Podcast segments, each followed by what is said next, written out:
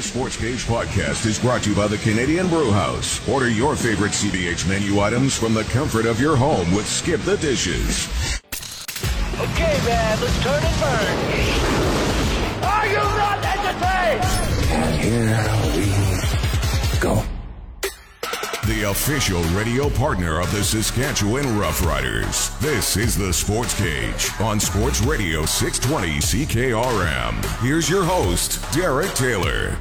Nope. 405 on a Thursday. How you doing? Very special edition of the Sports Cage. It's not the backup edition of the Sports Cage. It's not even the third stringer edition of the Sports Cage. It's the red shirt edition of the Sports Cage. Clayton Croker alongside Abby White. Abby, the standards, they're low today, right? The expectations? I was just saying that uh, I think a lot of companies are going through the same thing. I mean, with uh, COVID and all that kind of stuff, uh, people have either had to work from home or uh, they've had to adjust. Uh, pivot is probably the best word for it. Uh, now, DT doesn't have COVID. He's he's got an event that he's part of in Saskatoon, but normally, you know, Ballsy might be here. He's on holidays, so here we go. It's you and I today. Like I said, the red shirts are taking over the sports cage today. If you got any good backup stories, third stringer stories, that's going to be the theme for the show today. Uh, make sure you text the Saskatchewan Rough Rider Foundation text line, the Chase the Ace Rider Edition text line, 306 936 6262. Even though DT's not here, jam packed show today. We'll get to the big rider news that just happened. Hallelujah, there's some rider news, Abby. Oh, Thank you, Kyran Moore. Thank you for giving us something to talk about here. Uh, also, though, we got a lot of guests joining us on the uh, Western Pizza Hotline today. We got Marshall Ferguson, Canadian football wizard, joining us at 4:30. We'll be talking about Dane Evans, Jeremiah Masoli, bunch of other stuff. Uh, Evan Johnson, Saskatchewan Roughrider offensive lineman, good Sasky boy. He's going to be joining us at 5:05. Hopefully, he's going to be calling in. Hopefully, he calls in. Uh, then we got fine tailored suits. Brought to you by Quality Tire. Glen Suitor joining us at 5:30, and then the Madani reports for smart investing solutions. Arash Madani going to be joining us at 6:05. Might not make too many Minnesota Vikings jokes. Just kidding, Abby. Let's give him a really hard time about the Minnesota Vikings. Yeah, I think we be, probably should. We're going to be talking some NFL today as well. The big uh, NFL playoff weekend, of course, coming up. Maybe more NFL talk tomorrow. But, uh, of course, the big news. Kyran Moore back. One year deal. Uh, according to Farhan Lalji as well, it's worth $120,000. So, Kyran Moore getting paid. The 25 year old, he had 64 catches last year, 585 yards, three touchdowns in 11 games. All we need now is Duke Williams, right, Abby? I mean, Kyran Moore is in the fold. All we need now is the Duke. Yeah, it would be nice to see him re-sign. For sure, he was one of the most exciting players uh, down the stretch for the Riders. So it'd be nice to see them uh, lock him up. And obviously, uh, question marks still remain uh, around Shaq Evans uh, at this point. We'd mm-hmm. love to mm-hmm. see him back in green and white as well. But we know for sure Swerve is going to be back uh, with the Riders. Well, his 2019 season, it was real good. 78 catches, 996 yards, four yards away from a thousand. I, I know receivers, they always brag about that thousand yard mark that's got to be a kick to the cash and prizes for Kyran Moore there. Maybe a bonus in there too. But his 2019 was great. Uh, no one's 2022 was great because no one was playing. And uh, last year, I mean, leading the team in uh, catches and yards. So Kyran Moore, pretty big piece back in the fold. Um, again, Shaq Evans, you brought it up. Abby, that's another receiver. Duke Williams. I want to talk about Justin McInnis for a while because after Brayden Lenius got let go, I mean, a big Canadian receiver not in the fold, it is nice having an American like Kyran Moore back, but uh, uh, Canadian receivers, did they bring back Justin McInnis or should they bring back someone else? Well, I mean, I liked what I saw from McInnis, so I don't see why uh, you wouldn't go there. But I mean, it depends on what other options are out there. I saw that uh, the Riders also released, uh, I think it was Dupuis today. Was it? Uh, mm-hmm. I seen so. Um, yeah, I mean they got to make some, you know, you got to get some Canadians uh, on the roster in some capacity there, um, and it would be nice to have one in the receiving core for sure. Well, usually the NFL goes after the Americans, right? You usually don't have to worry about your Canadian talent going south of the border, but with Brayden Lenius in this case, uh, it's the old double-edged sword there. Not only is he Canadian, but he's also talented going to the NFL. We talked about it earlier this week with DT. You want those guys to do well, Abby, but at the same time, Do you? Because you you really want him back, right? I mean, yeah, Justin McInnis, he could be the next Kian Schaffer-Baker or Brayden Lenius, but he's just a little unproven, and yeah, the injury bug has hit him a little hard as well. Um, again, hit us up on the text line 306 936 6262. How many times do you think I say Cruise FM's t- uh, text and phone number today, Abby? Well, I haven't hopefully not up too yet. many. Again, it is the backup show on the Sports Cage. So if you want to talk about Kyran Moore and his expectations for this year, or if you want to talk some backups, again, text or call 306 936 6262. When I say backup quarterback or backup goalie, what's the what's the first name that comes to mind, Abby? for me, for backups, Yeah, like personally, like what's your favorite backup quarterback, backup goalie? Like, do you have one, or am I the only weirdo that likes Well, the backup quarterback? I mean, the first thing that came to my mind right away for some reason was Tom Burgess. I don't know why. you know what the weird name that came to my mind? Tino Sunseri. Like, why? I don't know. Also Why? bizarre. Yeah. I know, right? But that's the thing about the backups, right? They're the most loved person until they actually get on the field, right? I mean, five minutes into the backup sports cage, you can, you can tell why, right? The backups, you love them till they're in the game. Hey, I'm going to throw out some other names for you here and see if you recognize these these backup legends. Okay, Marcus Crandall. You remember that I do, Saskatchewan yes? I do. Yeah? Absolutely. Because he was paired with another backup. It was Nealon Greene. Remember that year they went back and forth? It was Crandall and Green. The Riders basically just had two backup quarterbacks starting every other game. Um, Quinton Porter. Yep. Ring a bell? Yeah, Yeah. Hamilton Tiger Cat. He was born to be a backup quarterback. Uh, this one's going to hit close to home. Sawyer Bittner from the Regina Rams. Probably the best backup quarterback story of 2021, was it not? Absolutely. That guy. I mean, I think he was a starter in Ottawa. I don't know, but man, that guy. What a 2021 for him. Um, Chase Daniel in the NFL. I know you're an NFL guy. Chase Daniel has he even started a game before. Not sure on that. Hey, you know what? Though, I- when you're talking about backups, I mean, think about it. Cody Fajardo was a backup quarterback for Yeah. several years, and finally got his chance here in Rider Nation. And well, now we know uh, where things are at with him.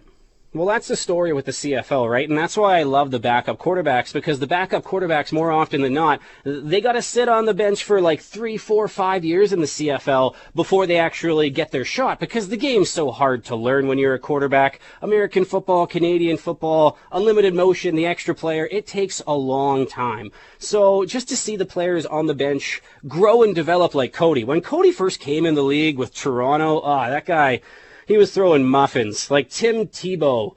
He was throwing a good ball compared to Cody when he first got into the league. Maybe that's a bit of an exaggeration, but just seeing Cody build and mature and grow, it, it's been so nice to see. And I got a soft spot for the for the backup quarterbacks. Uh, I'll throw a couple more at you. Doug Flutie.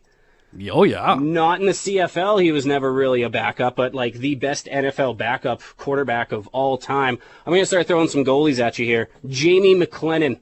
yeah. Like the ultimate backup goalie. He was never, ever a starter. He was always so bad.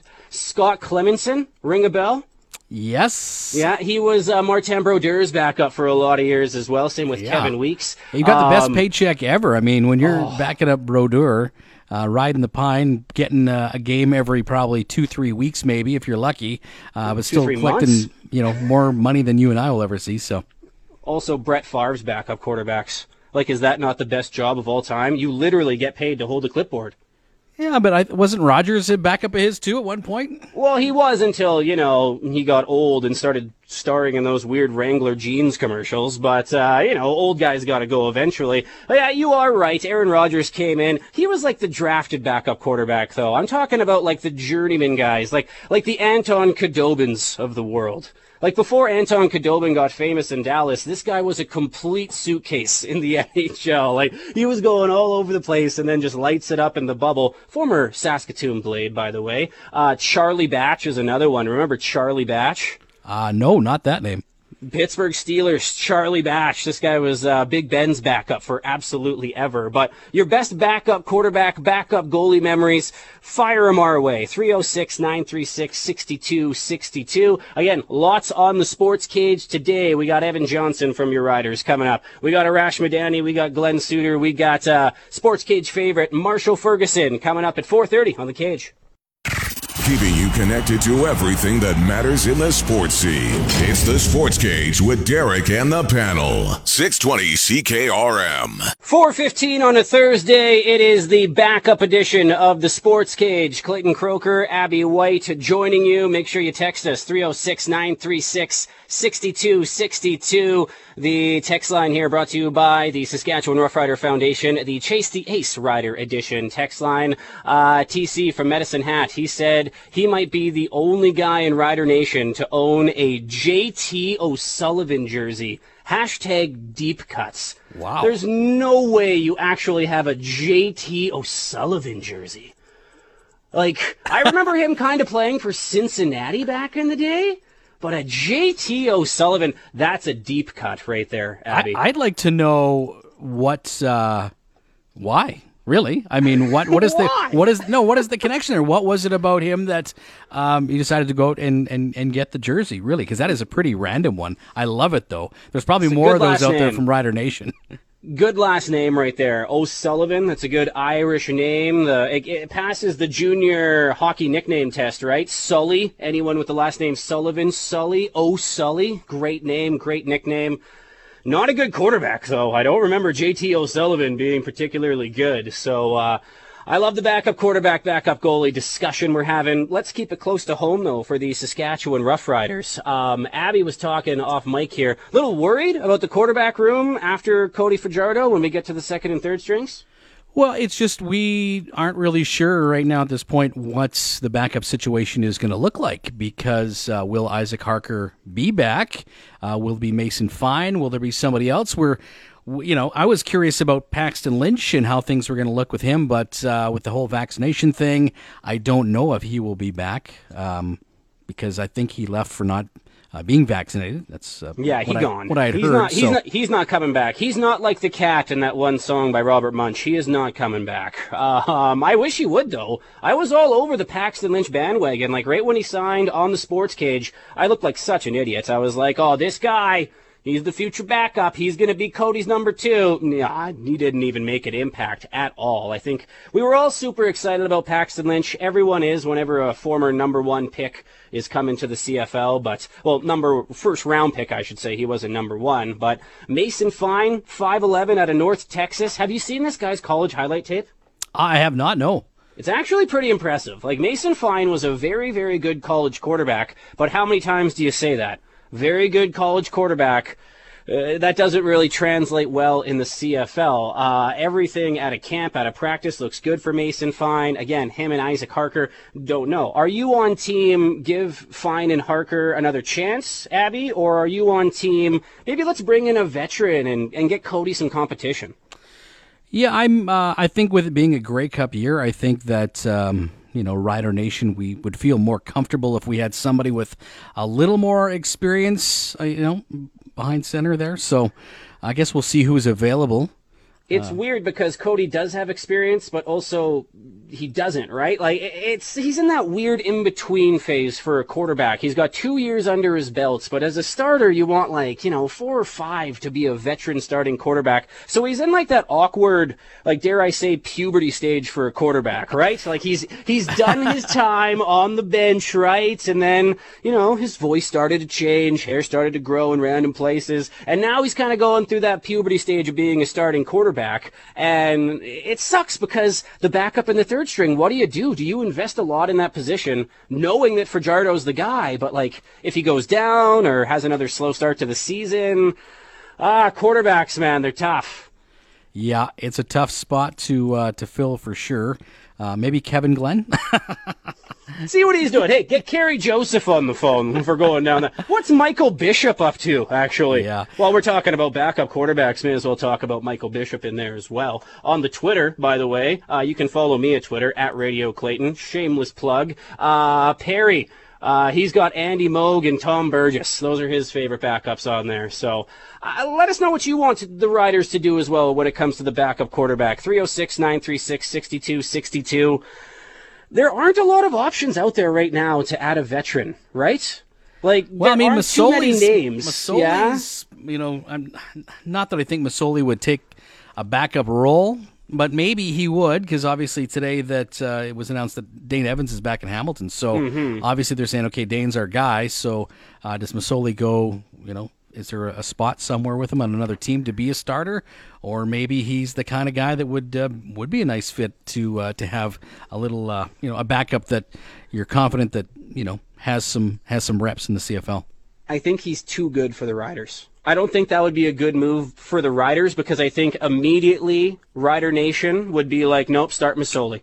Because he's a proven CFL quarterback, right? So right away you're starting a quarterback controversy. It's Masoli versus Fajardo right away instead of them working as a team. You need like that perfect quarterback who has experience but no starting experience. Like it's not going to threaten Fajardo's starting job.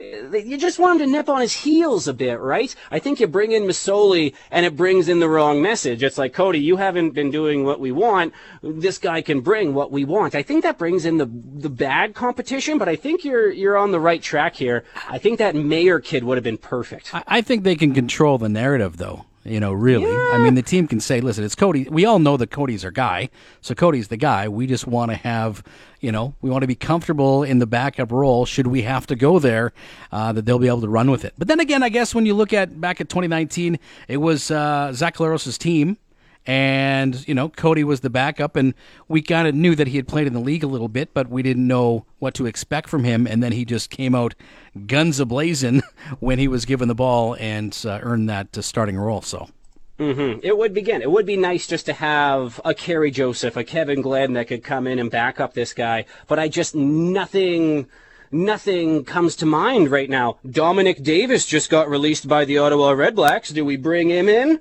No, like obviously not, right? It just there used to be so many veteran CFL pivots out there, and maybe I'm just blanking. I don't know, but well, I think DT doesn't- floated uh, Matt Nichols last week.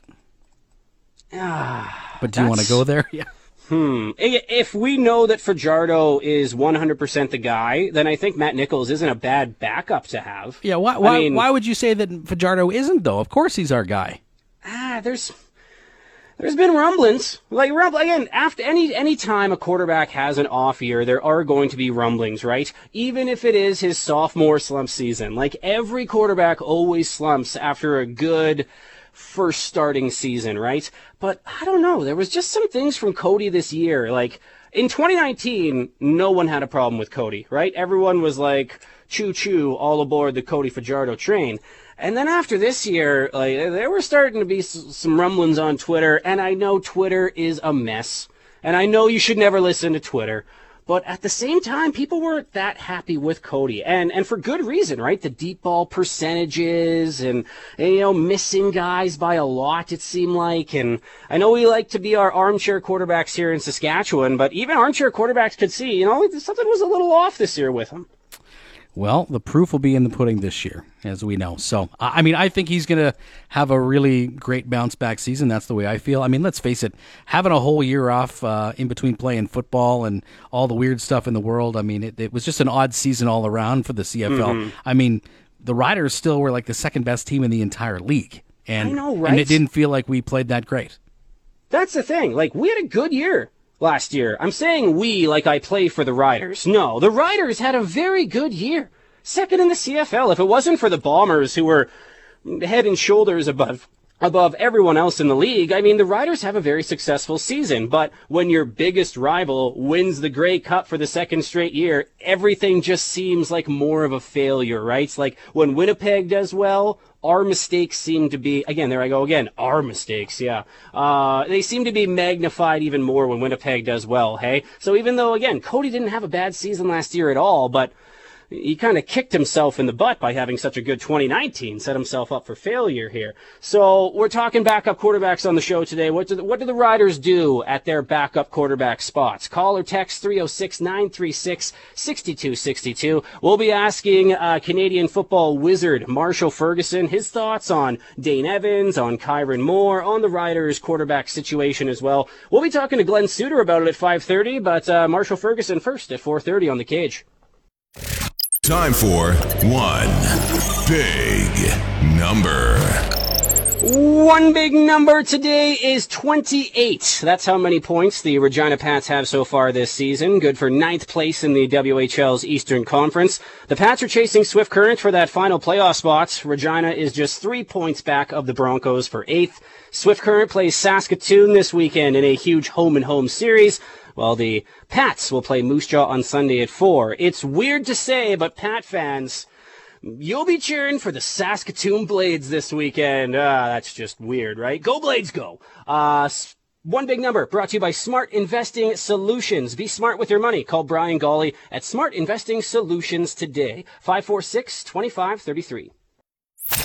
He's got something to say, and so do you. Call or text Derek now at 306 936 6262 or find us on Twitter at SportsCage. This is Saskatchewan Sports Radio, 620 CKRM on the Sports Cage, the backup edition of the Sports Cage today. Clayton Croker alongside Abby White. If you missed it earlier, the big news, Kyran Moore back with the Riders for the upcoming season. Moore signed a one-year deal with Saskatchewan earlier today. According to Farhan Lalji, it's for $120,000. The 25-year-old had 64 catches for 585 yards with three touchdowns last season in just 11 games. Rider Nation very excited for that one. Joining us right now on the Western Pizza Hotline. Dinner time, game time, anytime is a great time to order Western Pizza. Ask your local Western Pizza location about their specials. Marshall Ferguson, Canadian football wizard. Before we get into the Kyran Moore signing and Dane Evans, Sask Senior Hockey Provincials. The uh, the matchups were announced yesterday. Who you got in the C Division play-in game? Moosomin or Wynyard? I'm a big Moosomin guy. Been been there, been on that bandwagon for a long, long time, Clayton. So I'm uh, I'm riding strong with Moosomin at this point. I mean, you can't turn back, right? It's in Moosomin as well, so they got the uh, home ice advantage. But man, Wynyard, their defense has been great all season long, hey? Yeah, they absolutely have. And I mean, just getting pucks deep and chasing and being able to play a full 60 minutes. And, you know, they've, they've been able to piece it together. I really like what the boys have done this year. And, you know, we'll see what the effort level looks like. How's senior hockey out in Ontario? Like, do you guys make a big deal out of the provincials and stuff too? Because they announced it yesterday, and it's huge news here. I love that it's huge news. Like, I love because uh, I gotta admit, I was never a hockey guy growing up. I, I one time out on skates, and I think my dad just shook his head because my dad was a hockey guy, and he just went, "Yeah, he's not going to do that. Like, that, that's obviously not going to be his strength." So I was never really into it. But I have a lot of friends. Actually, one of my good friends, Ben O'Connor, who made an iconic catch in the 2011 Vanier Cup uh, for McMaster, he actually uh, grew up playing hockey to the point where he was a hockey kid in high school before he ever played football. And I was a basketball kid before I ever played football, but we had mutual friends who played on the football team, and so we kind of fell in love with Canadian football, but we came at it from different angles. And Benny's great kind of strength was that he was this odd combination of big body hockey grinder who had hands because he had played hockey, but he also was a super talented cross country runner in high school who had great endurance. And so they just looked at him and they said, well, why do, if you can run and you have hands and you're a big body and you're physical, why don't you just go ahead and play football at receiver? And he did, and he became a really, really good one. And he still plays. Like that's why I bring him up is he's kind of my connection to the senior circuit now because once in a while I'll just I'll talk to him, I'll text him, check in with him, and say, hey, buddy, how's it going? And he'll go, "Oh man, it was crazy last week at hockey." I go, "Oh my god, you're still doing that?" And I feel like that's how we all kind of stay connected is our friends who were involved, and we we reach out and we ask them what's happening in their life, and they're like, "Oh yeah, I was at hockey last night." Go, "God, man, you're still doing that? Eh? You're just grinding away." But I love that people kind of continue to fight the good fight against aging and all the rest, and, and try to to make it as uh, enjoyable as possible as you can as you age. See, look, we just talked about senior hockey for like three minutes. Get on the bandwagon. um, let's talk about football, shall we? Dane Evans re-signing with the Tiger Cats. Mm. Was there any chance he was going somewhere else, Marshall, or was this the game plan all along for Dane Evans and Hamilton? I think this was the game plan for Dane. I think this was the game plan for the Ticats, but I also think that they they did their due diligence uh, in being able to at least broach the concept of what it would look like if Dane wasn't in black and gold next year. And I honestly, a lot of people that are Tiger Cats fans will say, "Oh my, I can't believe they would even think that." That's the right thing to do. Like that's the responsible thing to do is to to imagine what your situation would be like if you were under different circumstances. But yeah, this was the plan. I mean, this is he's five years younger than Jeremiah Masoli. I think his decision making is better. I think his ceiling in terms of production is better over time once he gets an offense that's crafted around him. And I've I've been trying to get to this article for CFL.ca throughout the day today on why Dane kind of is the right fit, but also how this sets the direction and the course of the Ticats going forward. And um, the biggest thing I come back to is when you go from yeah we've got two talented quarterbacks in Masoli and Evans, and we trust both of them, and we'll use both of them, and you don't really allow yourself to carve out an identity on offense because you're just saying, well, we've got good players and we'll put them out there and we're going to run a bunch of different stuff. And hey, we got Nikola Kalinic over here, and look, we got Tim White over there, and hey, Speedy B still running around, and we've got a bunch of different running backs, but Don Jackson's our main guy. Like it's just it's a variety of stuff, and there's nothing wrong with having variety. But when you say to Dane Evans, hey, here's some money, you're our number one, we're going to move forward with you. Now the coaching staff in the front office get to look at every single decision that they make in terms of roster construction or if it's uh, playbook uh, building and being able to decide who's on the game day roster throughout the season. All of that is based around how do they work with Dane and what will allow us to have the greatest amount of success. Because I think there's a lot of times I don't think people realize if you're not really in the trenches of preparing for games like I was this year calling games for the CFL and TSN, how awful the Ticats offense was this year like I was getting ready to call a game. I forget that they they must have been week nine, ten, eleven, somewhere in there that they had, and I was going through kind of the weekly statistics, and the Ticats rated below the Ottawa Redblacks, who we all think of Edmonton and Ottawa as being the absolute worst this year. They ranked below the Ottawa Redblacks in like seven or eight different offensive categories at that point in season. And like that, that was mind blowing to me. I was sitting with one of my friends as I was putting together my my game chart, and I his his name's Scott, and I just kept going, Scott, Scott. Like they averaged less plays on first down, Scott. Like I I didn't realize that they weren't converting on second down as much, Scott. I just kept saying because I was just shocked the whole time Scott. I was putting it together. I, I was just mind blown by it. So I think that was because they had a bit of a lack of identity. But with Dane, they're going to have an identity now. You're going to see an offense crafted around him. And interesting in this article, when I was doing my research, Dane Evans, the way that he targets the field, and you'll appreciate this, Clayton, as former QB, is that he actually attacks the middle of the field at an unusually high rate. And the reason I find that interesting is the only other quarterback that does that from my studying of tracking every throw in every game in the CFL dating back to 2017 is Bo Levi Mitchell. And that's a big part of the reason why Bo's had success is that he's daring. He's willing to go down the middle of the field and challenge you. You can't just defend the edges and he doesn't have the, the stones to shoot it down the middle of the field and risk interceptions. Dane might throw the odd interception, but he's going to keep you honest in the middle of the field and he's going to hold your free safety in the middle, which is going to open up things outside. So he compares to me as kind of like a younger Bo Levi Mitchell who's got a really high ceiling. So I think this is a really smart move for them. So the focus now shifts to Jeremiah Masoli. Where does he go? Everyone and their dog is saying Ottawa. I mean, the Red right. Blacks is the right move on paper, but does it really make sense for Jeremiah Masoli long term to go to a dumpster fire like the Ottawa Red Blacks? The fun thing is that in the CFL, and I'm with you on this, like Ottawa was was really really bad, but I also believe that they've got a lot of help coming on defense, and I don't know what that's going to look like necessarily in free agency. I know the players want to play for Mike Benevides, but um, I look at it more as if I am somebody who is uh, you know c- coming into the CFL draft, if you look at the draft capital they've spent on defense the last couple of years, whether it's Adam Auclair to Laval, who's a talented, we look like they're going to use him at will linebacker, but he'll probably transition to free safety once they get Antoine Pruneau out of there. And then they've got Alonzo Addae of West Virginia. If he doesn't make the NFL, I think he's going to be a game changer as a Canadian defensive back. They got Deshaun Stevens, who's a linebacker defensive end who is at Maine, who transferred to West Virginia. He's already been drafted by them.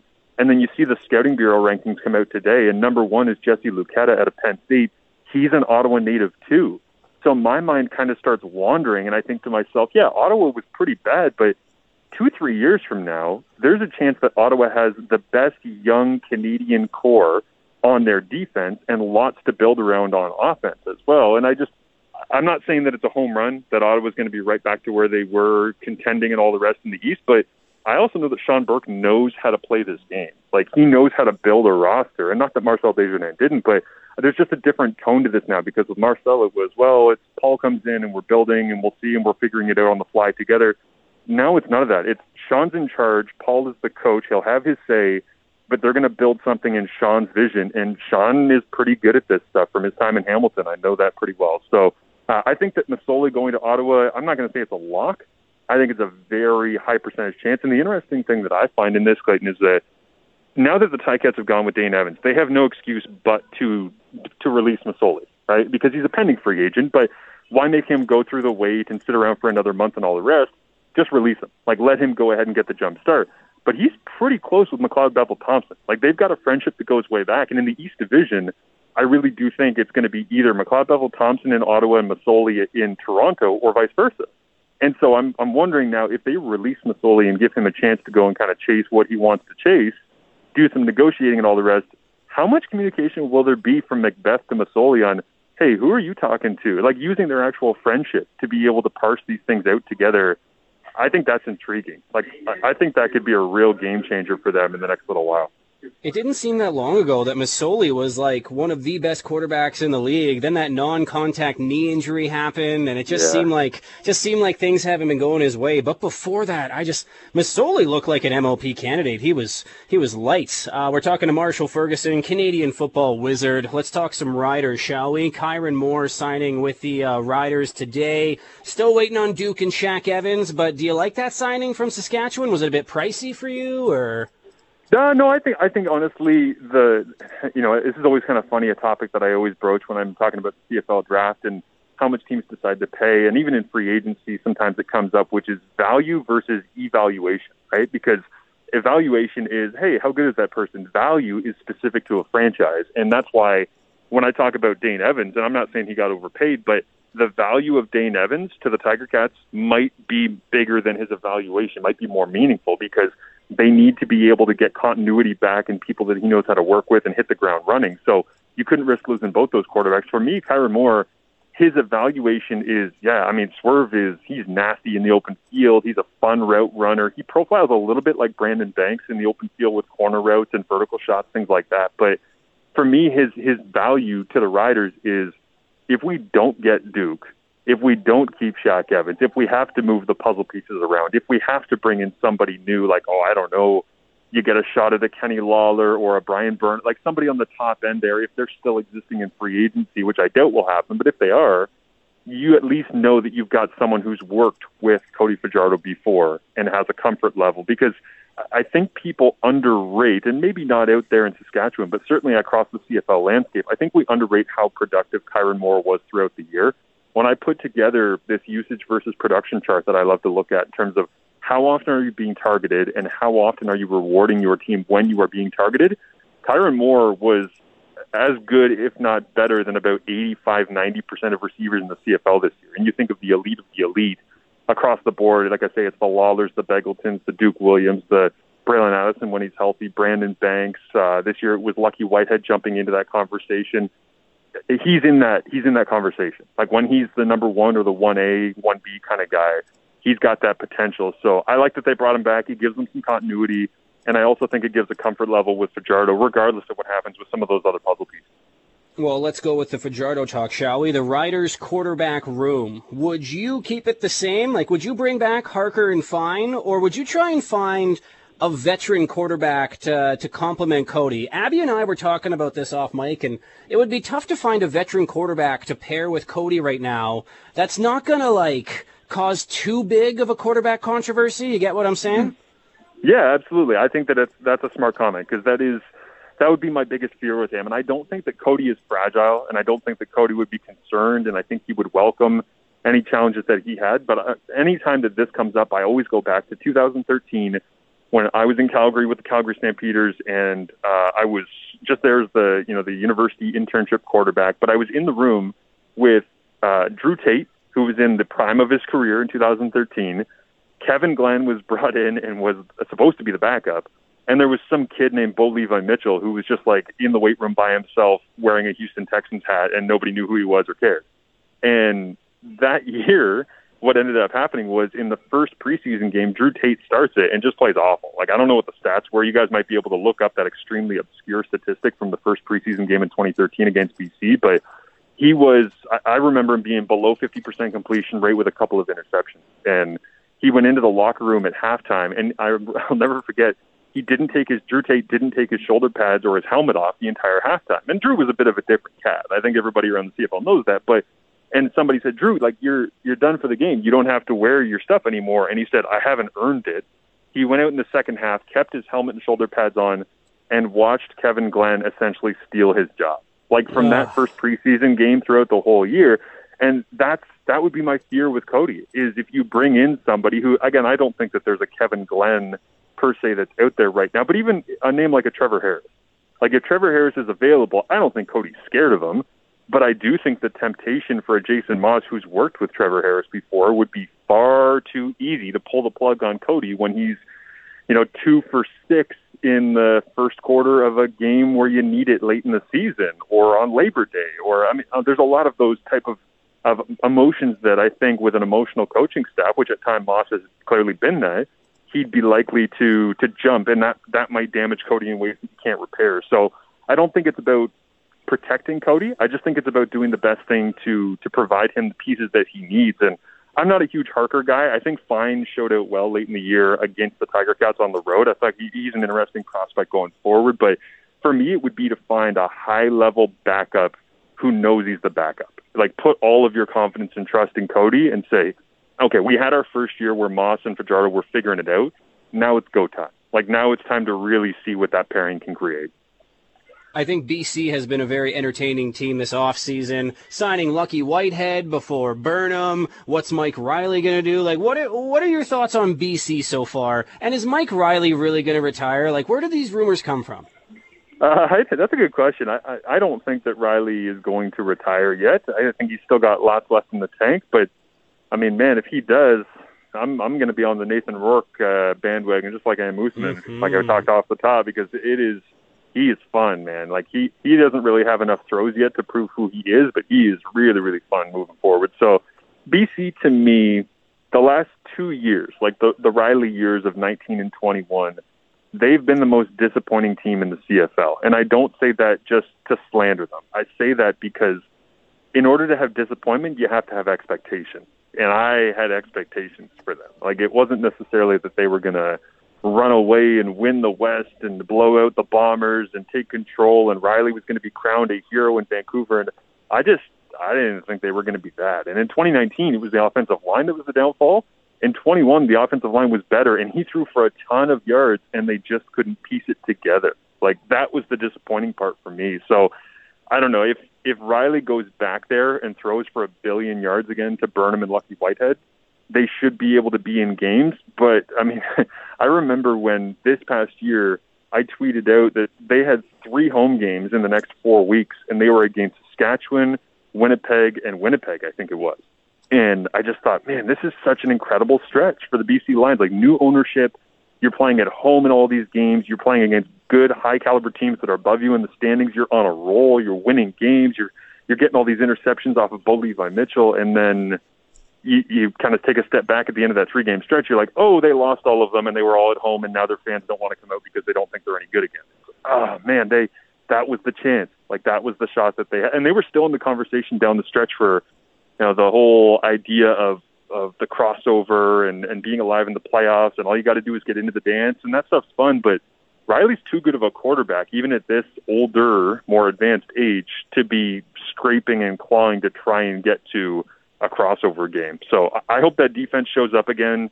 I remember talking to Rick Campbell ahead of Week 14 this year. He said he felt like they had invested a lot of time and energy into younger players that were going to pay off for them in the coming years. And I guess that's got to pay off for them this year, just like I talk about Maas and Fajardo. One last question, really quick, before I let you go, Marshall. Uh, you put Waterloo quarterback Tre Ford, number six on your CFL prospect ranking list. Is the is the Canadian quarterback revolution on? Like you were talking about Nathan Rourke, huge fan of him. You're obviously a huge fan of Tre Ford. Is that Canadian quarterback stigma gone now, or what? I don't think the stigma's gone. I do, I do want to see it annually. Like I, I'm kind of hesitant to say, yeah, because let's realize this: every single year in the NCAA, there's going to be a prospect who comes out that is the number one guy, and you know why? Because they've got a billion universities. Like they've got so many players at so many places in so many different systems that even if they're not fantastic, you're always going to have someone who's above everybody else. And when you have that many people playing, that's going to be great. Canadian quarterbacks, I, you can count them on your hands. You don't even need your toes. Like, and that's the the the danger for me is saying Canadian quarterback revolution. Here we go, and then maybe we hit a dry spell of three years.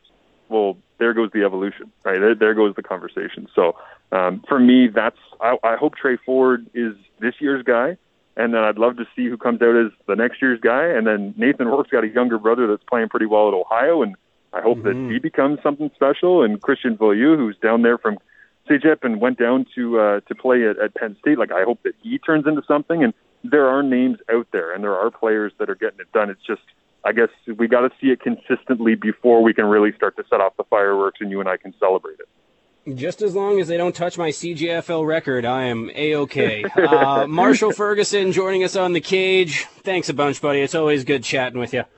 Thanks, Clayton. Be well. Canadian football wizard Marshall Ferguson joining us on the Western Pizza Hotline. Dinner time, game time, anytime is a great time to order Western Pizza. Ask your local Western Pizza location about their specials. It's 447 coming up at 505 on the cage. We got Saskatchewan Rough Rider offensive lineman Evan Johnson. Before that, though, some Flames talk and some Oilers talk coming up on the cage. The Sports Cage on 620 CKRM is on the air. Call us with your thoughts. 306 936 6262. Out of town, call toll free 1 767 0620. Now back to DT and the panel. Kyron Moore will be back with the Riders next season. Moore signed a one year deal with Saskatchewan earlier today. According to Farhan Lalji, it's for $120,000. The 25 year old had 64 catches for 585 yards with three touchdowns last season in 11 games. More bad news for Edmonton Oiler fans. Goalie Mike Smith is going to be out for at least a week with a thumb injury. Smith just returned from an injury as well for the Oilers, who are now 2 6 and 2 in their last 10.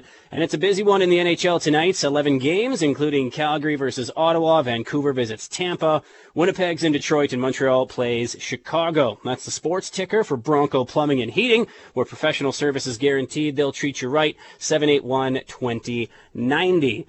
Uh, let's stick with the Oilers and Flames, shall we? Abby, what's your NHL team? I forget. Ah, uh, Flames. Oh, really? I'm a Flames guy too. So this is going to be great talking about the Oilers struggling for the next five minutes. because I don't know about you, but like as a Flames fan, I get more satisfaction watching the Oilers lose than the Flames win. That's sick to say, isn't it? Yeah, I mean, I got like you probably have lots of friends that are Oiler fans, and uh, you know, at the beginning of the season, as you know, they were gloating like they were pretty yeah. much planning the parade, and uh, right now it's like, um, should we sign Evander Kane? You know, well, so because here's the thing the Calgary Flames are the little brother franchise to the Edmonton Oilers. And I'm saying that as a diehard Flames fan. Like, the Oilers will always be the big, more popular brother, right? They got all the cups, they got the dynasty, the Gretzky, the Messier, Coffey, all that stuff. They got them, right? The Flames, you know, we got Lanny McDonald and his mustache and a cup, right? Yeah, good for us. I love it. But, I mean, if the Flames are struggling like the Oilers are, we're not talking about them as much, right? No one cares about the Flames nearly as much as the Oilers. And if the Oilers are seriously considering signing Evander Kane, they must be in full on panic mode. Like, don't listen to Dave Tippett's press conference. Just know that they are in full on panic mode, right? Well, I don't know about you, but at the beginning of the season, um, I didn't really have much for expectations for the Flames. I wasn't no. sure where it was going to land, right? So um, I knew Sutter's a good coach, and I was like, I don't know. We'll see. Well, see what he does with the guys. And I think the expectations uh, were super high for the Oilers, though, and they came out, and and now they're struggling. And for the rest of us, we're like, wow, the Oilers are act- or the Flames are doing actually better than we thought they were going to do. So uh, we'll take it. I predicted that the Flames would finish last in their division, right here on the cage, before the season even started. I had zero faith in Daryl Sutter. I have a lot of faith in him now. The way he's turned around Johnny Gaudreau has been amazing, but I was like you. I had zero faith in the Flames before this season. Zero. But then here comes Markstrom saving the day for the boys. Yeah, well, he's been playing a lot, so they're going to have to make sure that. Although the backup there, uh, Vladar, however you say his Vladar. name, he's uh, he's played pretty good for them as well. So that's always a, a good sign, so that your starter doesn't have to uh, play like a crazy amount of hockey games and then be tired by the time the playoffs come. But goaltending is obviously the issue in Edmonton. They've been struggling there, and secondary scoring, obviously too. Well, Stuart Skinner just can't get a shot in Edmonton, and I don't know why. Like, everyone's talking about, oh, our goalies suck, our goalies suck. Well, that's because one is super, super old. I know Mike Smith is built like a truck. Like, I know he's in such good shape, but, I mean, he's 39, 40 years old now. Mikko Koskinen, eh. I mean, not only does he wear number 19, which is outrageous for a goalie, but he's been struggling as well. He can't play the puck either give Stewie a shot. He was he was real good in Swift Current when he was playing for the Broncos there for their run, and he's played okay when he's gotten a shot in the NHL as well. The one thing about young goalies is ah they're not ready. Ah they're not ready. Well, they're never going to be ready if you never just throw them in the fire and get them ready, right? What Yeah. would you think if the Flames signed Evander Kane? Like, if the Flames signed Evander Kane and they were kind of going through the same struggles as Edmonton, would you be happy as a fan or would you be bummed? Yeah, I don't know. I just I'm not sold on Evander Kane. I mean, I know that he's skilled player and and can put up points, but uh, everything that goes along with him, I just wouldn't want to bring that into my culture and into my locker room. I would just steer clear of that. There's got to be another option out there somewhere, but that's my opinion. I'm all for second chances. I'm all for even like third or fourth chances. But when you start going, like when you start counting the chances on the other hand, that's when it starts to become a you issue and not a second or third chance issue because uh, trouble follows this guy. Uh, Uh, sometimes one bad thing happens to someone and it just sticks on their reputation. I don't think that's the case for this guy. Trouble follows this guy around. Remember that one time he rented a helicopter when he was playing in Buffalo so he could go to a Raptors game or something like that? And uh, he was just. I don't know, everyone knows about the money photo as well. This guy has just never been a team guy. He's never been for the team. It just always seems like he's been for him. And I get that you're panicking right now, and I get that Oiler Nation is freaking out, and McDavid's upset. Everyone's upset. But is bringing in a guy like Evander Kane really going to help anything? Unless you go on like a 15 game winning streak, does this help anything with the franchise? Well, there's still a lot more hockey than 15 games to be played, too. Yeah. Not that that wouldn't help, but uh, yeah, I don't know. I think you know every team has their their slumps, their ups and their downs, and uh, for the Oilers, they just uh, you, you got to start with one win, so they got to get that going and then uh, try to build on that. But Evander Kane can play. Like, that's the frustrating part. Like, at the top of his game, he is a premier elite winger in the NHL. He's big, he's fast, he can score, he can fight guys. He's kind of like a, he's kind of like a, a poor man's version of Jarome Iginla, if you will. I'm not saying he is Jarome Iginla, he's a poor man's version.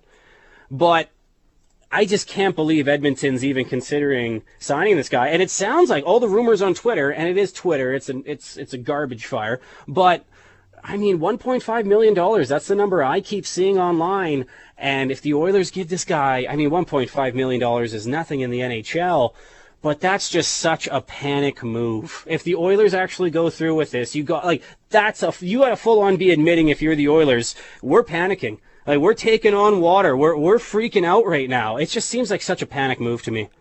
Yeah, did you see that? st- I think it was today, maybe that the NHL is investigating. There's something about Kane crossing the border back uh, before or after Christmas, something like Because that. he had his he had his fake vaccine thing or whatever, and then they're like, "Wait a minute, if you're not vaccinated, how did you cross the border?" And it was kind of like one of those things where it's like connected the dots afterwards by the sounds of it.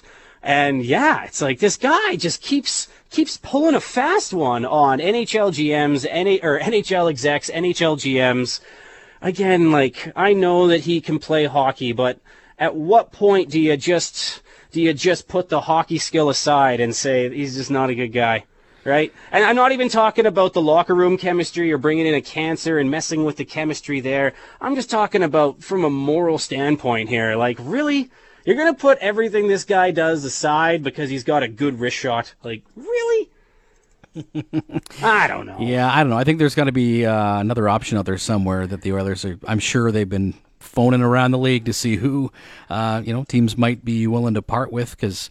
Um, we were talking about this on the cage uh, with DT. I guess it would have been two days ago or yesterday. I can't remember, but uh, we were basically saying that this is pretty much like if you're the Oilers and you've had you know McDavid and Draisaitl this long, you you need to kind of go all in here pretty quick. Exactly. Like the window is closing. And sure, you still have Connor and Leon for a long time, but people demand trades.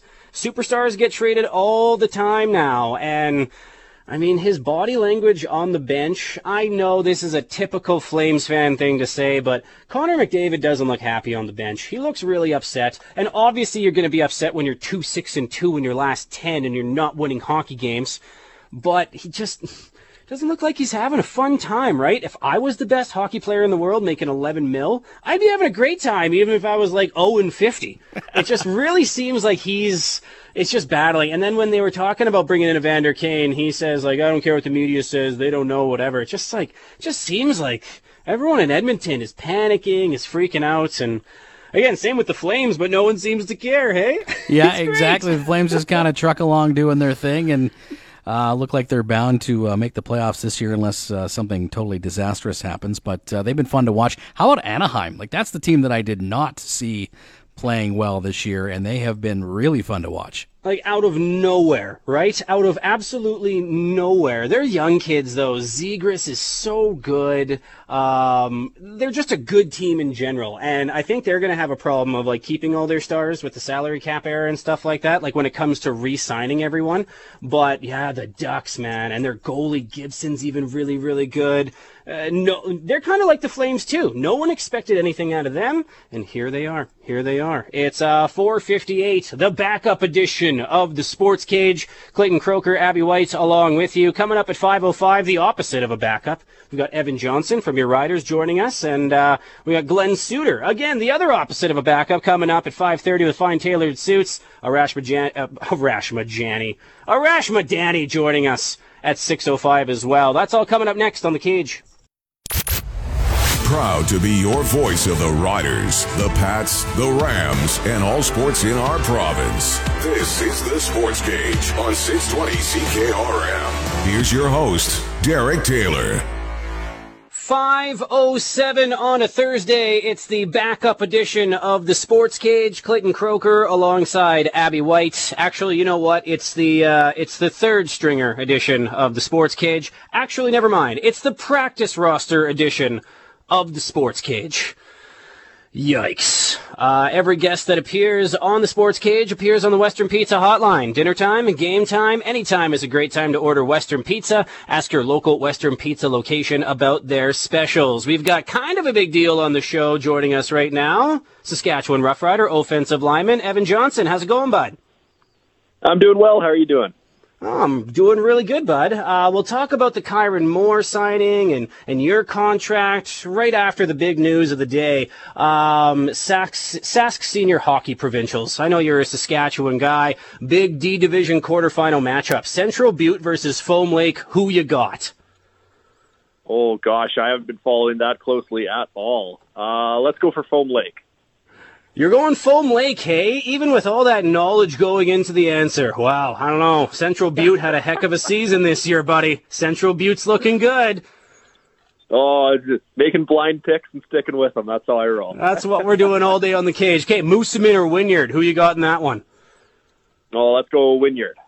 Oh, really? Okay, Marshall Ferguson took Moosomin, so we got a little bit of a rivalry going here. Nice, nice. Um, what have you been doing to keep busy in the off season? Are you a big ice fisherman? Do you go skidooing? What's your game plan in the winter? Uh, yeah, it's been a different winter for me here so far. Uh, we've got the new new addition to the family here at home, so this is kind of our first uh, Christmas, first winter uh, as new parents. So that's been lots of excitement and lots of fun. Uh, My wife and I are like expecting get it. out onto the uh, out and play a little bit of pond hockey when I can. Nice. My wife and I are expecting in four and a half months. Do you have any tips for me, like right off the bat? Oh man, just get ready. Thanks for those nervous whirlwind. laughs. Yeah, thanks for that. Uh, Whenever someone does one of those ho ho ho, you know you're in a lot of trouble. So, uh, how much sleep do you get on average a night? Uh, we're starting to get better. He's starting to sleep in you know three hour chunks here, so life's life's getting improved. Are you thinking of like the season already and how it's going to be crazy busy being a parent and a football player? Uh, yeah. I mean, we we dealt with it a little bit through the last year or through the last season here, Mm-hmm. and it's it's busy. You get used to it. Uh, my wife Dallas was taking care of our son Maverick uh, up in Saskatoon for the most part. Um, just had a lot of family support up there, so um, it was is split time as a parent, I guess, throughout the season.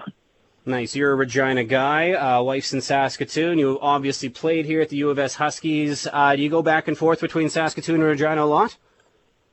Uh, yeah, during the off season, Saskatoon's my home, and then uh, during the season, of course, I'm in Regina playing and uh, that type of deal. Hmm, we're living in the same city. You never call me to hang out. What's going on, man? I thought we were friends. What's with that? I don't know, man. Like, why don't you mosey on down to East College Park? We'll have a time and a half. Hey, let's do it.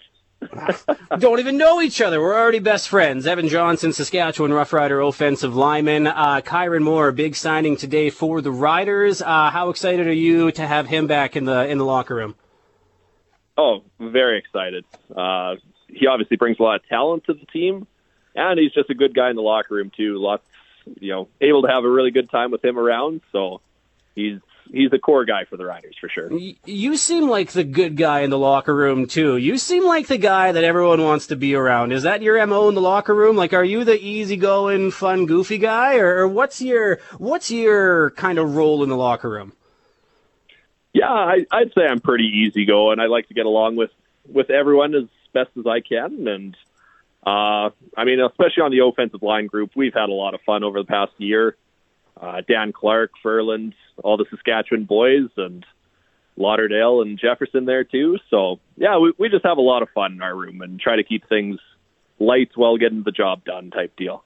Well, at one point during the season, like four out of the five starting O linemen were from Saskatchewan, or was there even one point where all five starting O linemen were from Saskatchewan?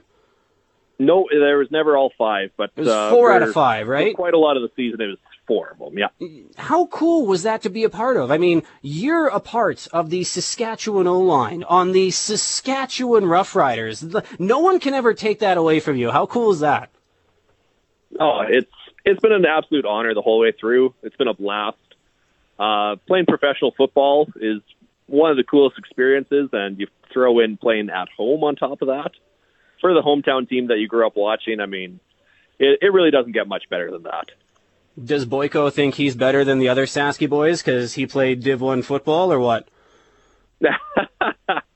he he doesn't rub that in too much. really? I, I played against him in high school, hey?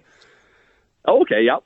So he had he broke his thumb his final year. He played D end and he was the same size as he is now. He was still like six seven or whatever he is or whatever. He broke his thumb and he had a club and I swear, you can ask him, he didn't break his thumb. I swear he just had this thing as a weapon because you're allowed to have it on the field. He would just smoke O linemen like big tackles in the neck and they would just drop and he would just go and sack the quarterback. Like best Saskatoon minor football player, I think, ever. Ask, ask for some stories one day.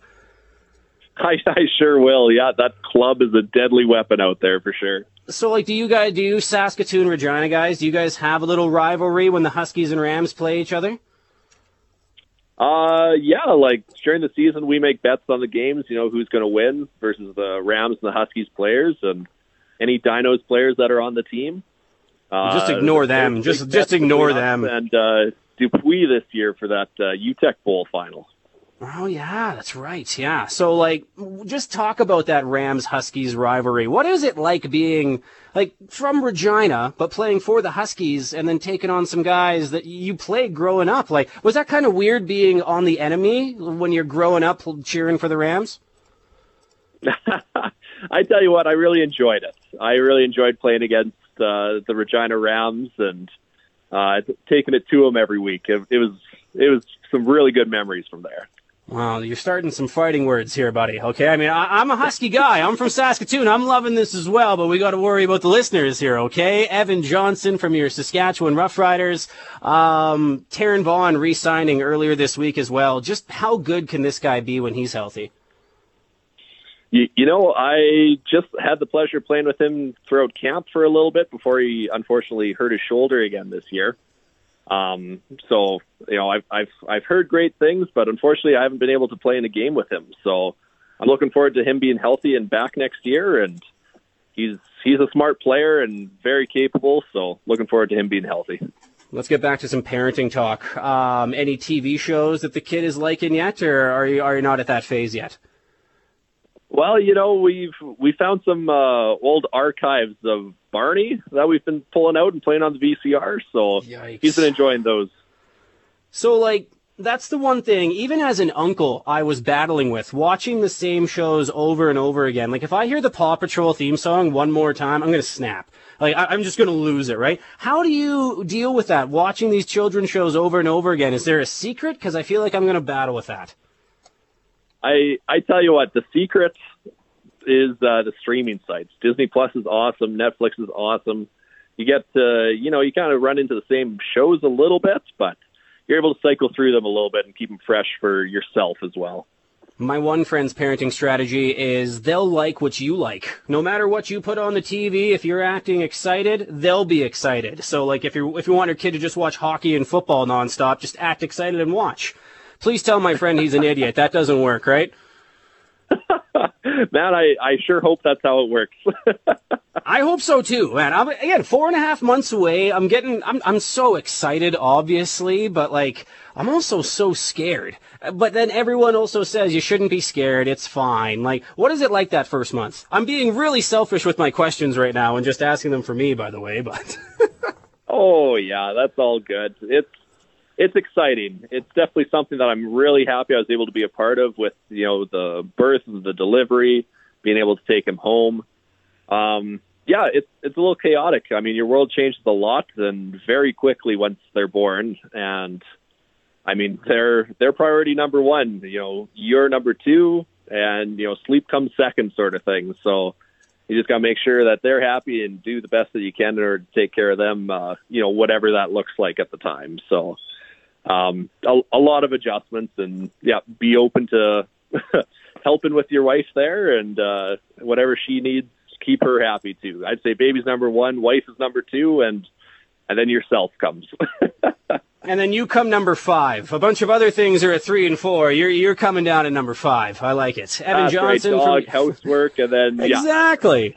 Oh, you can't forget about the dog. I'm forgetting about my dog too. Oh boy. Evan Johnson uh, from your Saskatchewan Roughriders. Thanks so much for joining me. Good luck this upcoming season. And again, next time you're in Saskatoon, man, East College Park. We'll have a fun time.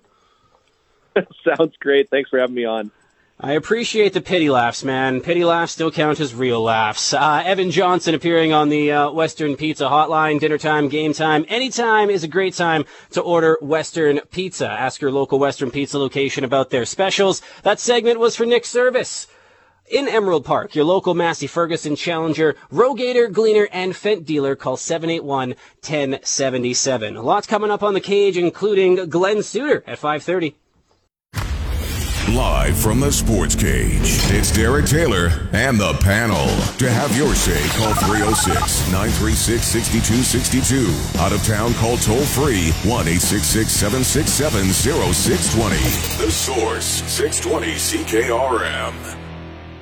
519 on a Thursday. The text line here at the Sports Cage 306 936 6262. It's brought to you by the Saskatchewan Roughrider Foundation, the Chase the Ace Rider Edition text line. Getting a lot of texts about Kyran Moore today. A lot of people very excited about Kyran Moore. If you missed it, he uh, re signed with the Riders earlier this morning. One year deal worth $120,000. Just need Duke Williams. Just need Shaq Evans, and that trio is back. Uh, again, just nothing but text pumped for Kyran Moore. I thought it was kind of like a, it was going to be Kyran Moore or Shaq Evans. The Riders would kind of have to pick. But now that I'm looking at the roster, it looks like they can have all three Duke Williams, Kyran Moore, and Shaq Evans.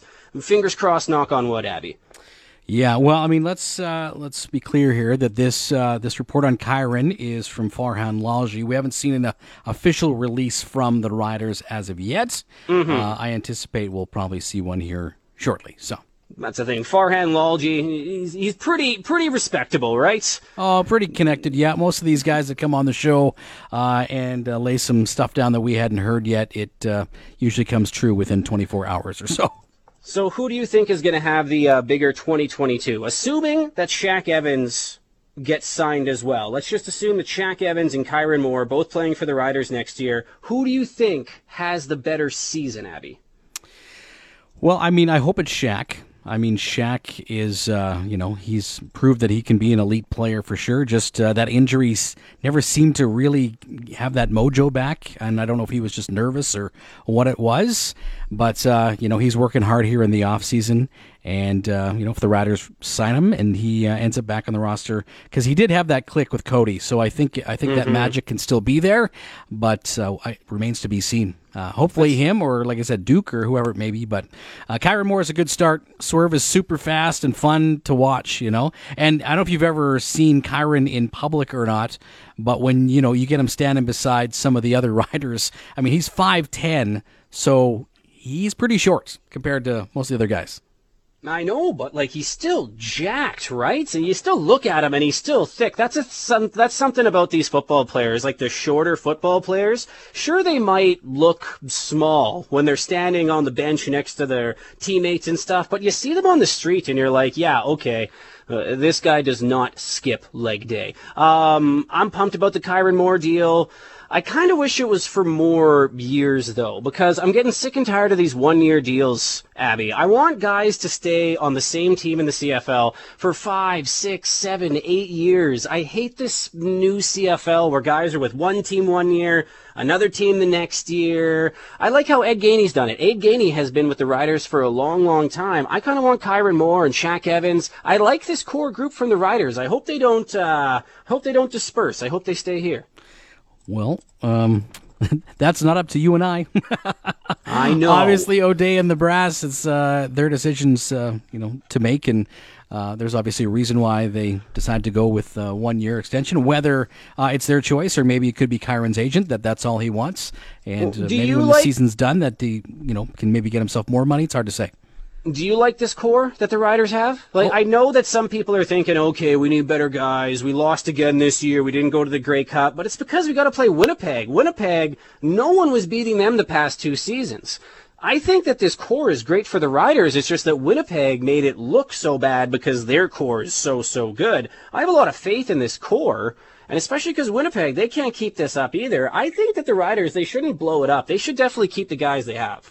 Oh, there's some great players. I mean, for Cody, he's got to be excited about the options that he has, right? I mean, obviously losing Lenius uh, because uh, going to the uh, the NFL, uh, you know, hurts us having a Canadian guy who had you know an absolute breakout season. Mm-hmm. But uh, between the weapons, you know, if they all come back.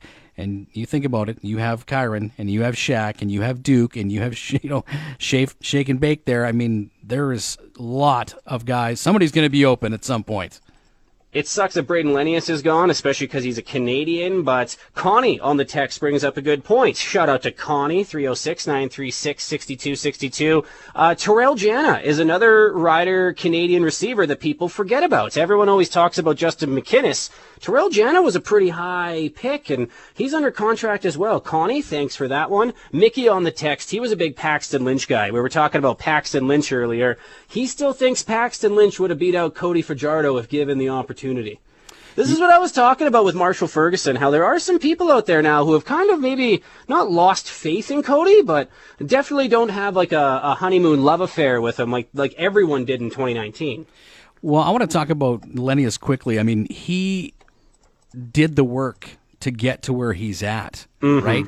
Like he was on the roster and uh, you know didn't see a whole lot of uh, reps uh, earlier in his career, and then he worked on it, went to camp, and just blew everybody away at the progress that he had made, and then had an outstanding season for the Riders. So he earned um, this NFL contract he's got with the Atlanta Falcons. So other Canadian uh, receivers, it's going to be somebody's chance to maybe step up, and uh, maybe it, you know it's one of these guys here. It depends how much work they put in and uh, what kind of camp they have. TC on the text line, he was talking about his JT O'Sullivan jersey, and he actually sent me a picture. He has a JT O'Sullivan Saskatchewan Rough Rider jersey. That might be the only JT O'Sullivan Rider jersey in the history of jerseys. Is it signed? Uh, n- no, surprisingly not. And it's like legit, like stitched on and everything.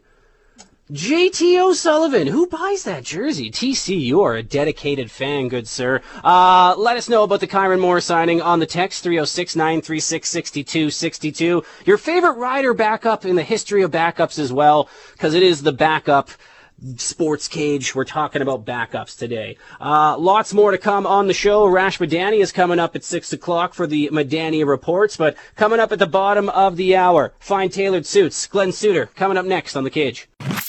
Back to the cage with DT and the panel. 620 CKRM.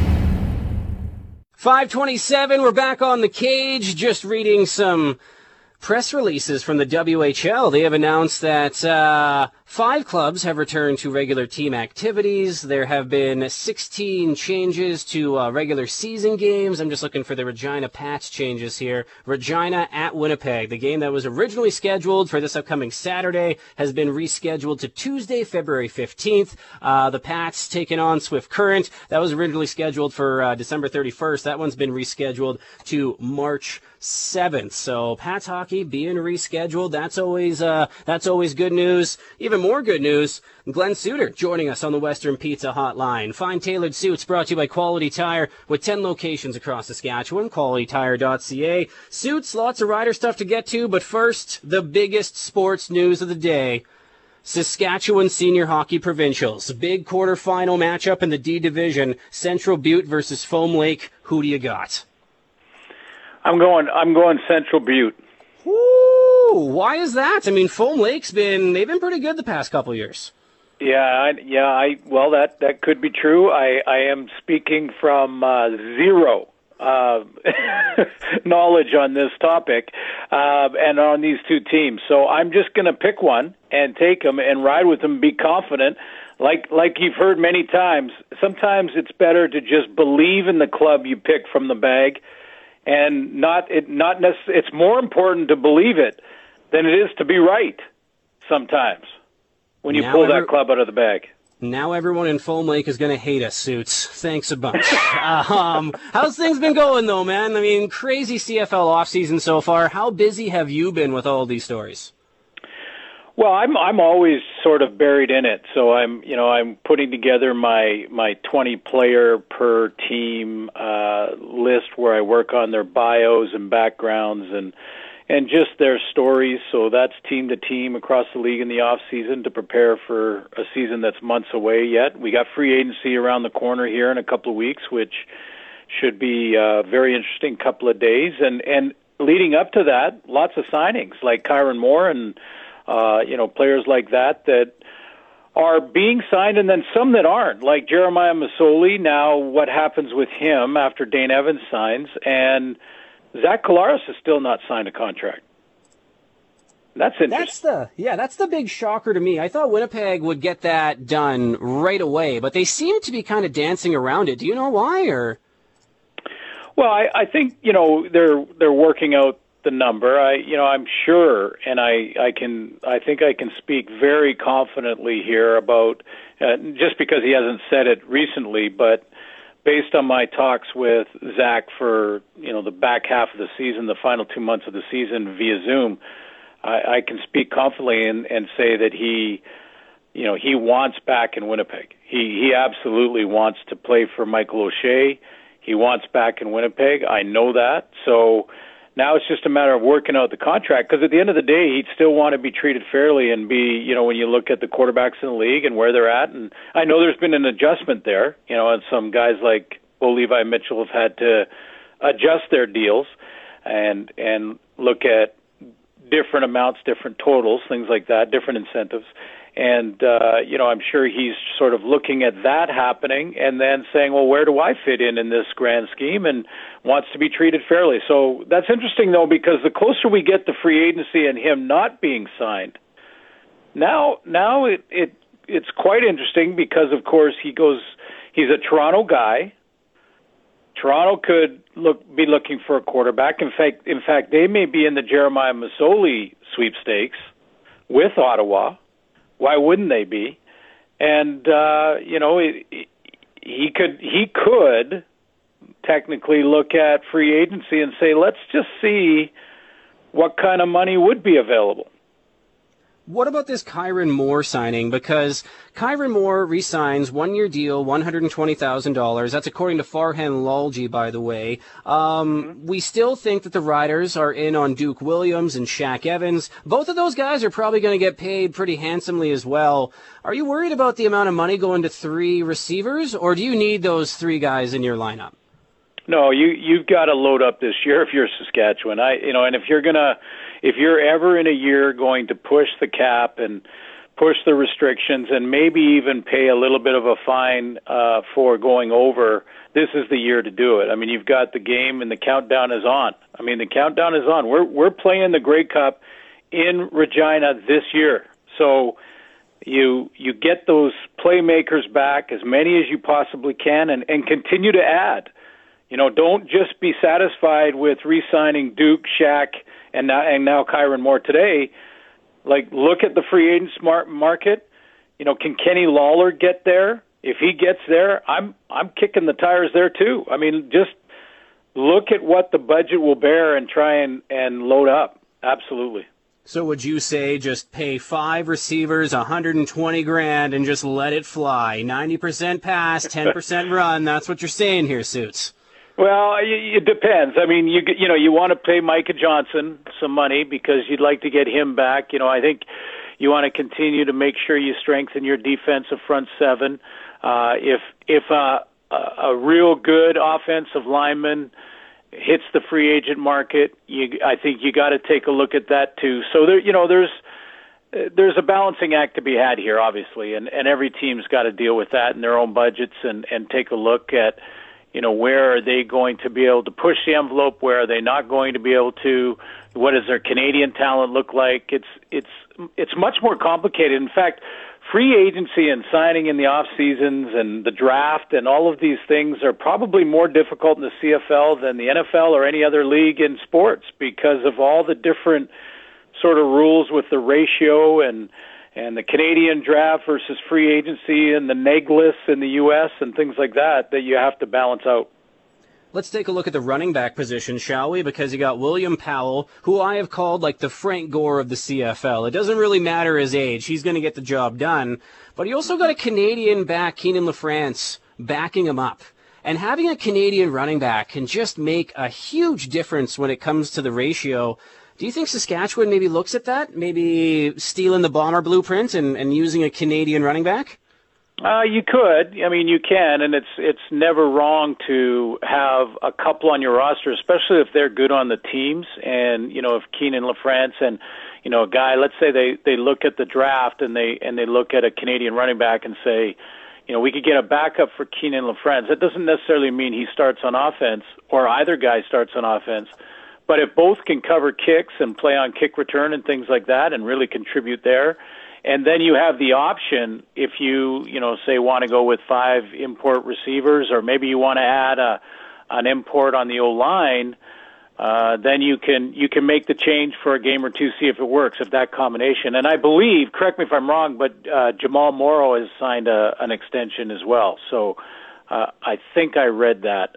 Although this time of year, with with one year contracts in the CFL, which I hate, everybody hates. I'm not sure even the players like it, to be honest with you. Um, it's it's a times uh, challenge to keep track. You're on Twitter all day. Suits, circle gets the square. Jamal Morrow signed a contract yesterday, bud. You got it. Don't second guess go. yourself, man. You're golden. You're golden. I, I wasn't sure. I couldn't remember if I read that or if I read that he's about to sign or, or whatever. But I mean, there's a you know there's a guy who on the teams on the on the kick return team. I mean, he looked great. I, I thought it would be nice to see him, and I'm not cutting William Powell. I'm trying to get William Powell back because I, I agree with your assessment on Powell. I think you know he's he's 33 probably 34 by next year as far i'm not sure when his birthday is and when it, when he turns but uh, so he's getting up there as far as running backs are concerned but still if if the price is right a tremendous veteran asset. But you you mix him in with Jamal Morrow and see that upside you know a couple of big returns in the playoffs some big returns early in the season when he was healthy. He's got young you know young legs that he can he can pick them up and put them down. So I I I think there's a bright future for him in the lineup.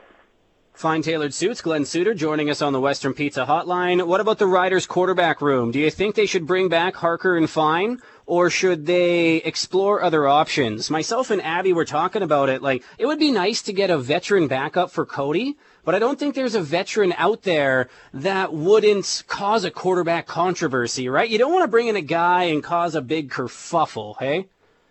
No, you don't, and that's that's why. And I'll I'll stay in my lane. I'll just add this quickly, and then I'll stay in my lane. But that's why I'm not signing Evander Kane. Absolutely not. No, no. For that reason alone. Anyway, I'll stay in my lane and stay away from hockey.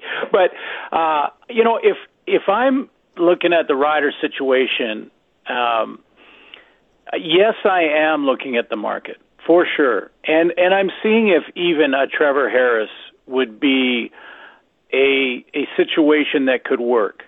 You know, what's his mindset? And could he could he work as an alternative to Cody Fajardo? I thought it was interesting listening. I've I've been listening online all day, and I think Mason Fine has shown some some upside. I, I think he's shown that as sort of that young guy, your your developmental quarterback. I think he has probably maybe gone past Isaac Harker um, and then I, I was listening to the debate on Paxton Lynch. Paxton Lynch didn't make the team. Okay, and I and I know that there was, you know, his vaccination status and things, but he, he didn't make the team. You know, I, I just I I love it when people just because he was a first round pick, or because he came from the NFL, he's automatically better and should be starting. He didn't make it. He wasn't good enough.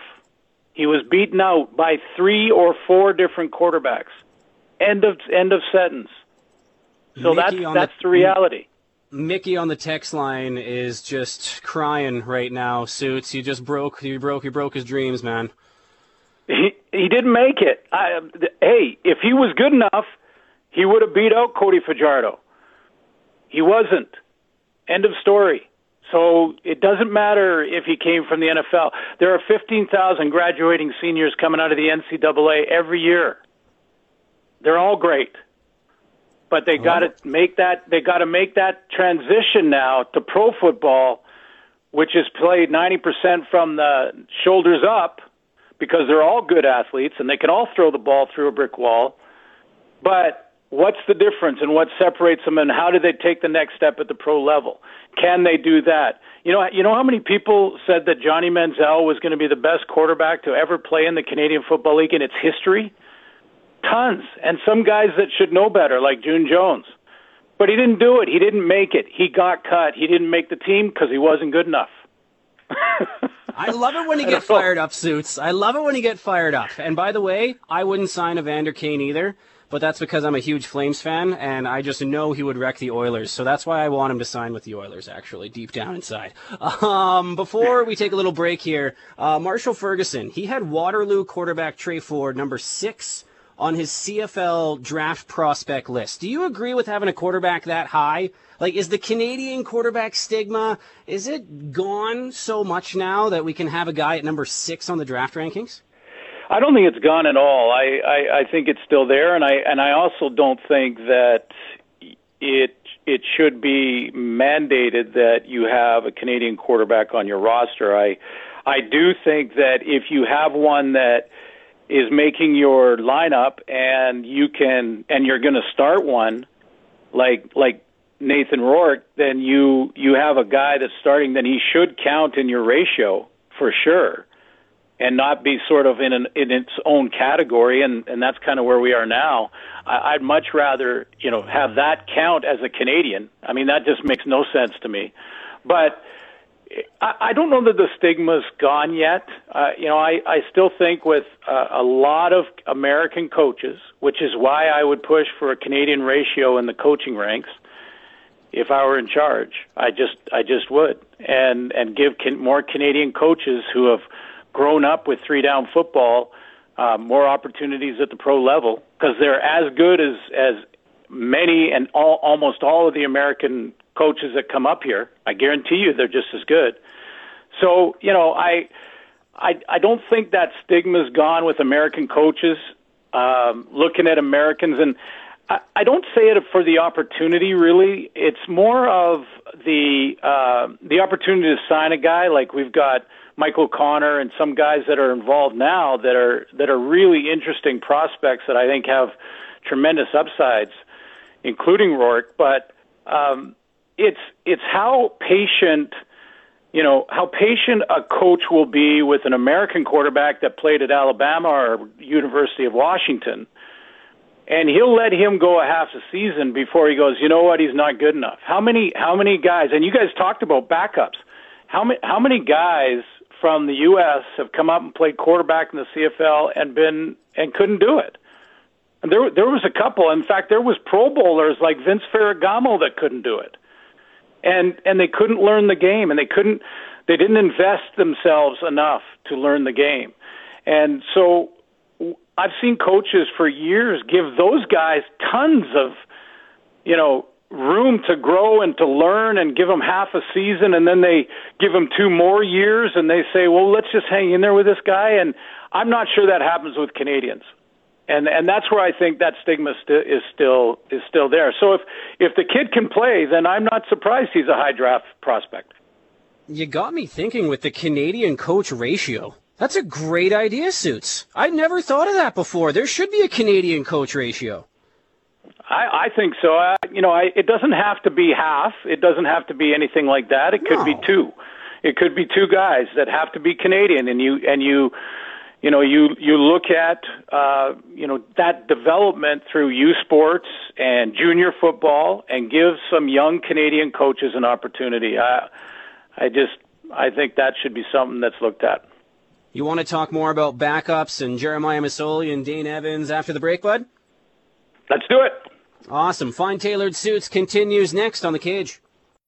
You can follow us if you want. We're actually quite social. On Twitter, search at SportsCage. 620 CKRM. Sports ticker for Bronco Plumbing and Heating, where professional service is guaranteed. They'll treat you right. 781 2090. Kyran Moore will be back with the Riders next season. Moore signed a one year deal with Saskatchewan earlier today, according to Farhan Lalji. Uh, the 25 year old had 64 catches for 585 yards with three touchdowns last season. Bad news for Oiler fans. Goalie Mike Smith going to be out for at least a week with a thumb injury. Smith just returned from injury as well for the Oilers, who are 2 6 and 2 in their last 10 games. And some curling news. John Morris and Rachel Homan will be representing Canada at the mixed doubles curling event in Beijing. Some news about Chelsea Carey as well. Abby, is that correct? She's uh, going to be an alternate for the Scotties? Yeah, I just saw a, uh press release from Curling Canada that uh, looks like she is wildcard team number two for the Scotties. So that means we got two teams from Saskatchewan.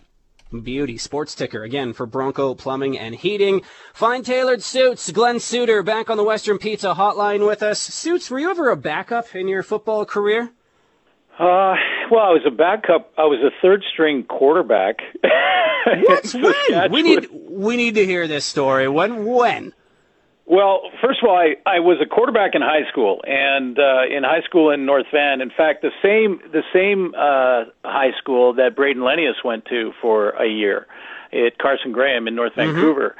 And we ran the run and shoot, and so I went down and actually worked as a kid with June Jones, if you can believe that, at a at a Portland, Oregon quarterback camp uh, in my junior year, going into my senior year in high school. So I had that background going into college at SFU, but wanted to change it, you know, change positions because of that quarterback stigma that we just talked about. I mean, I I had the dream as a young kid to want to take a shot at pro football. I love the game that much. I I just wanted to do everything in my power to try and give myself an opportunity to do that. So I was taking those steps, and when I went from high school to college, I thought I'm not going to make it as a quarterback because Canadian quarterbacks just don't happen. So I'm going to switch positions. I played corner at SFU, and so I didn't back up there, but I was sort of always a emergency quarterback from college through my first four, five, six years in Saskatchewan, and actually had to run, I think, two plays. we I'd always have two plays that one was a running play and one was a very simple all curl pass pass play and that was it. So that's where my sort of backup days come from. It wasn't my primary position, but I was a backup in other spots. Were you ever excited at a chance to go in, or were you like pooping your pants at the thought of having to go in and play quarterback? There is no way I wanted to go in to play quarterback. Come on, come on, that's the dream, man. no, I, I, uh, I'm kidding. I, you know, when you're in the game, when you're in the middle of it, you want to be on the field every play. So I, you know, I honestly didn't ever want to be taken off the field. In fact, I had arguments with coaches, including when Richie Hall was was our DB coach, and I had played with Hall, so he was a former teammate now coaching me, and he wanted to take me off special teams. He said, "You know, you're getting up there in age, and we want to take you off some teams." And I had a huge argument with him because I didn't want to come off the field. I didn't want to come off any special team. I was playing on all of them, and I didn't. I didn't want to. I was. Uh, we had fake field goals in from the holder spot. I, you know, I was that emergency quarterback at times, and I thought if you want to put me on the field, I'll do my best. I, you know, like I'll I'll give you everything I got. I'm not sure I'm gonna put together a 12 play you know 80 yard drive i mean you got to be realistic in your expectations i think. 21 dive after 21 dive after 21 yes. dive. 21 dive over and over again. Um bc high school football they play american rules. Was it like that when you were there? Yeah yeah and i again why is it like that? Why? Well i think leadership here has sort of push that. I, I think for the wrong reasons. This is just my theory, but I, I think the reasons that they have have pushed that here, when you know you look at guys that are in charge of football BC and stuff like that, that the one of the reasons is, is that they they are are looking for that kid who goes down to University of Washington or University of Oregon and plays his college ball down south. And you know I think there's always sort of this, um, you know this this awarding the the amateur ranks that he that the kid came from when that happened, so they want to stay in American football. Uh, but I, I would love to see the entire country change rules and to have three down football from BC all the way across to the Maritimes. Because there's a couple of regions in Toronto that play four downs. I, I never played a snap of three down football until I got to Saskatchewan. Wow! Because because at SFU we we were playing in the Evergreen Conference down mm-hmm. south in in Washington and playing Cal Cal Poly and and Montana State and and some of those schools Idaho and so you know I I'd love to see that change too because again back to our quarterback discussion as soon as every kid in Canada is playing football not only at younger ages in the flag and touch programs that we have more and more of now but all through high school, you know, the the city leagues, all of that, if we're all playing three down football, we're going to have more Canadian quarterbacks come out. And because they're going to have to learn how to throw. I mean, the the rules demand it that you learn how to throw when you're 9 or 10 years old. If you're playing American rules, and I played high school football, we ran the run and shoot, so we did throw it, but we were an outlier. We were the only team doing it in all of BC in high school football at that time, and everyone else was kind of handing the ball off for three downs a, a, a shot. So, you know, I I'd love to see that change. I played three years of junior ball in BC, and I think you hit the nail on the head there, where BC football focuses more on the individual more than the team like on the prairies, especially in Saskatchewan, it's all about the team, right? And it just seemed the vibe in BC, it's all about your one good player, your two good players. It's it's weird football in BC, that's for sure. Um, let's talk some actual CFL, shall we? Man, we got sidetracked there. Oh. Um, uh, Dane Evans re-signing yeah. in Hamilton. Did the Ticats do the right thing picking Evans over Masoli?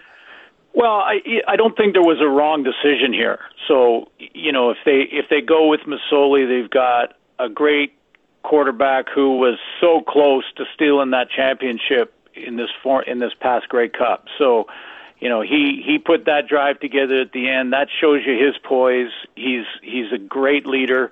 So I, I don't think there would have been a bad decision here. But you know, when you look at Dane, probably more of a pure passer. Um, as far as accuracy goes, you probably give a slight advantage to Dane. Uh, you know, you you take away sort of the mobility that Masoli has had, although his injury has sort of slowed him down there a little bit. Um, but he's, tw- I think it's five years. He's five years younger than Masoli, and and that to me probably weighed very heavy in this decision. So Masoli now, everyone is just assuming he is going to Ottawa. Give us a spicy take or a spicy prediction. If he doesn't go to Ottawa, where is he going to end up? Toronto. You know, I, I, okay. I Tor- Toronto was Toronto was very interested in Masoli uh, when the last time that he was available or possibly available, and then the Ticats re-signed him. But yeah, I I could see them. I mean, I think McLeod Bethel Thompson is still on the free agent list. I haven't seen him re-sign, and I I am not sold on McLeod Bethel Thompson. I I think there's something about the fact that if you look at his resume, he has been on so many teams in so many leagues. Why has he never been able to just take a team and be their guy? He just hasn't been able to do it. He's he's good enough to get you really excited that this might be the year, and then somehow it just kind of peters away and disappears. And I I just I'm not sold yet. I'm, I I guess I say yet, but he's had plenty of opportunity. There's another example. I mean, there's a guy who's given opportunity after opportunity to lead a team, and I I don't know. He doesn't. I, I think Toronto is going to go after Masoli. I would if I were them. That McLeod Bethel Thompson incident at the Raptor game is kind of like a microcosm of his whole career. He does everything great off the start, and then he does one big, huge, major mess up and gets kicked off the team, basically, right? Ah, what a time to be a CFL fan that was. Um, Masoli to Toronto. I thought that Masoli was one of the best CFL quarterbacks three or four years ago, and then after he had that non-contact knee injury, it just really went downhill. Like it wasn't that long ago, Masoli was considered a premier passer in this league. Oh, absolutely. In fact, uh, front runner for MOP when he got hurt, and, and you know I, I agree. But think think about it with Zach Collaros.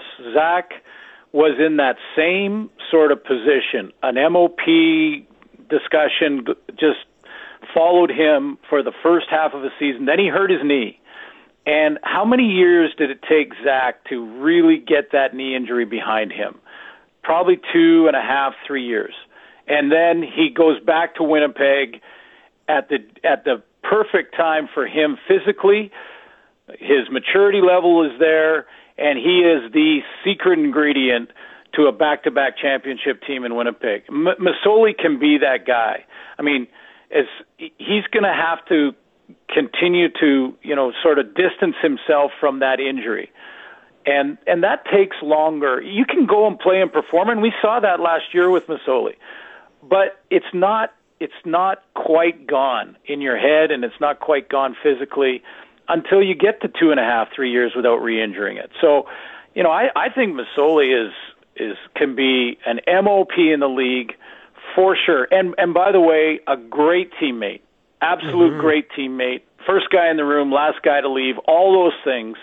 He's gonna he's gonna put the work in. I guarantee you. And that's that's what leadership's all about. So, yeah, I, I think it's going to be interesting to see what he gets, who all is in the bidding war to get him. Because if I'm Ottawa, if I'm Toronto, I am going hard after him. Well, some people think Masoli and Trevor Harris could be like veteran backups. And maybe Harris, maybe I get that, but it wasn't too long ago he was a premier passer too. I think if you bring in one of those two guys, Masoli or Harris, to be a veteran backup, that's going to cause too much of a kerfuffle in your quarterback room. Like when I'm thinking of a of an of an aging veteran backup, I'm thinking like Matt Nichols. Is there any team that's going to kick the tires on him, or did he prove this past year with Ottawa that he just can't do it anymore?